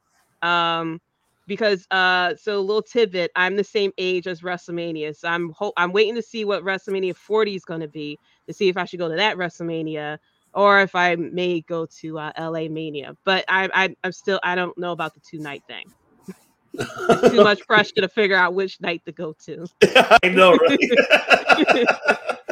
I have a feeling that I think 40 they're gonna host it in Madison Square Garden. I think they're gonna have it there. They're gonna have to. I mean, you, Yeah. you had your Mania You one. to. You Yeah. had your Mania one at Madison Square and you know 40 have it there. Um, it's I thought they were gonna do that for 30, and then finding out they did it in what, New Orleans. New Orleans. Yeah, I I, was was at that one. That was fun. Oh, I'm I'm pretty sure. Oh my god! But uh, it'll be my my bucket list will happen next year. 38. Mike has been already to Mania, so he Mhm. had that experience already. He was there when Seth Rollins cashed in the Money in the Bank and won the belt, so he was there. So Yeah, I was at the one where Taker broke, you know, lost the streak. And I went Oh, there wow. to see Undertaker at WrestleMania. so yeah. But you know, at least I got to see uh the yes movement in full effect and everything like that. And the Ultimate Warrior going into the uh Hall of Fame that year. And I went to that Raw after Mania with his last appearance. So that was very uh bittersweet because he was the one that got me into wrestling in the first place. Him and uh Macho Man, their match at uh SummerSlam. yeah. Yeah.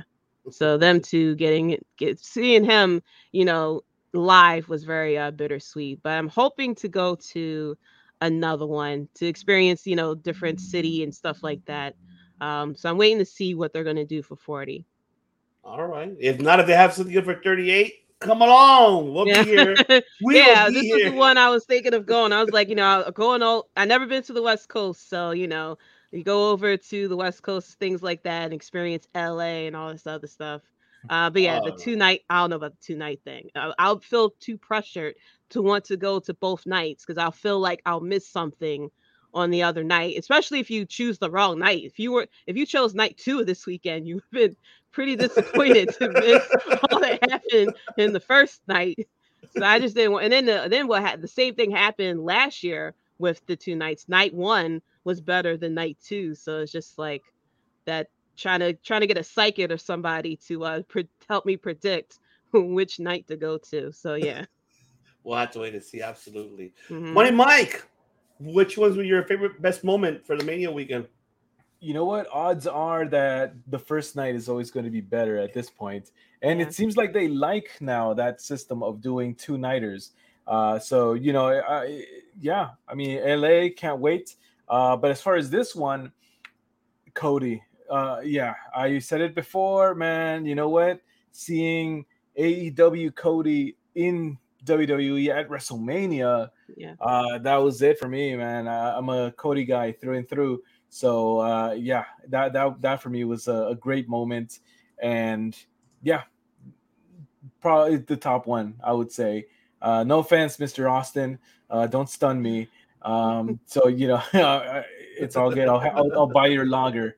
Um, but yeah, th- that was it for me, and I can't wait for 39. Uh, I you know, uh, it's here at home. Uh, I am gonna I'll be there both nights, all three with uh, NXT and uh, Hall of Fame and all that, all that stuff. There's gonna be a lot more WrestleCon oh, yes. LA. So Oh, yep. yes, a yeah, lot, yeah, a lot of going on, especially Raw after Mania. Definitely go to a Raw after Mania. That's hell yeah. Oh my goodness! Uh, hopefully most fun I triple ever had. Oh wow! Yes, Oh, everybody God. fandangoing and stuff. yeah, so, yeah. you know, like, all that, yeah. I cannot wait. Well, there you have it, ladies and gentlemen. Well, I, oh shit, I forgot to give mines. Ah, Austin, I want to say. Mhm. I mean, I, I grew up. I'm a huge Austin fan. I would, you know, for me to have a tear in my eye crying for Austin. so I was like, oh my god, oh, just don't hurt yourself. I didn't sit down at all. I was just had my broken skull, my whiskey, and I was just watching, like, oh my god, please don't get hurt, please don't get. And he didn't. So I'm Mhm. happy. Uh, that's my highlight at the moment for the weekend mania. Night one, of course, sold the show, and it looks like it might continue that way every year, uh, unless they find a way how to balance it out. But we'll have to wait to see how they do this. So hopefully, let's say LA Mania will be better, stu- more stupendous than the this this this WrestleMania. That's They'll past. come up with another trigger word. I know, right? I'm looking. The, what is the most Extraordinary. extraordinary. Extraordinary. Oh, they're take Yeah. Star studded. There you go. charismatic. Yes, I hope they go with that one. Must-see. You list. they probably yes, they will. But there you have it, ladies and gentlemen. I want to thank everybody who actually tuned in and watching, and also tuning everybody that came in on earlier. Good brother Bo from Dirty Heels, of course Kenny from the Call Up, and of course George McKay from Straight Talk Wrestling. Uh, don't forget the description below. You can follow them on their social media platforms. Subscribe to their channel because they provide you also besides here uh, us as well, but they provide you great pro wrestling content for all of you out there. And the Queen of the podcast, of course, herself, uh, the, the mini host on Straight Talk Wrestling. But also JD, and I know something's coming up. I think tomorrow, correct? What is Yes. coming up on this show tomorrow? Because I'm excited to hear it. I think the world is excited. So let the people know where they can find WrestleBread and what's coming up for WrestleBread tomorrow. So what's coming up? So WrestleMania season is always uh exciting for me. Yeah, it, WrestleMania was stupendous. I I was ver- I hated the word stupendous by the time we got to Mania, but I was like, okay, it, it was actually stupendous. I was uh pleasantly surprised that they got me to use the trigger word. Um, but you know, WrestleMania season is always special to me. It always falls, you know, near my birthday. Um, and now the podcast anniversary is around this time. So tomorrow is actually the three year anniversary of the podcast. Um, I will be doing a live stream on YouTube at uh, 9 p.m. Eastern. Um, and I'll also be doing an Ask Me Anything. Uh, you can ask me questions about wrestling, uh, with WWE, AEW, um, with gaming, football, whatever. Um, and I will also be recapping uh, WrestleMania and um, Raw After Mania on there as well. Um, you can find me on Twitter at JDC137. That's the letter C137. You can also find the podcast at WrestleBread as well. You can click the uh, links to find the Instagrams, uh, Facebook, the YouTube channel. Um, new episodes come out every Monday, but because of WrestleMania and everything, uh, it's been coming. I that new episodes come out like Tuesdays or Wednesdays uh, to try to recap Raw. Thanks, Clark Street Wrestling. I hope to see everyone there. Uh, you know, stop by, ask a question, or give me your opinion on how you felt about WrestleMania, which was right. actually stupendous. And we will be there. I'll be there because I'll be two year anniversary. That's how I'm gonna be the two year anniversary for sure. But yes, the description is right below as well, where you can subscribe to WrestleBread podcast. You know, the JD does a phenomenal job. I enjoy listening to her every Monday, how she had it, or Tuesday or Wednesday, but I enjoy it. And also her, little moments, she has a slice of bread with JD. So you have Mhm. that too. I like that. That's very catchy. I really love that. How you came up with that idea. A slice of bread. That's right. I love it.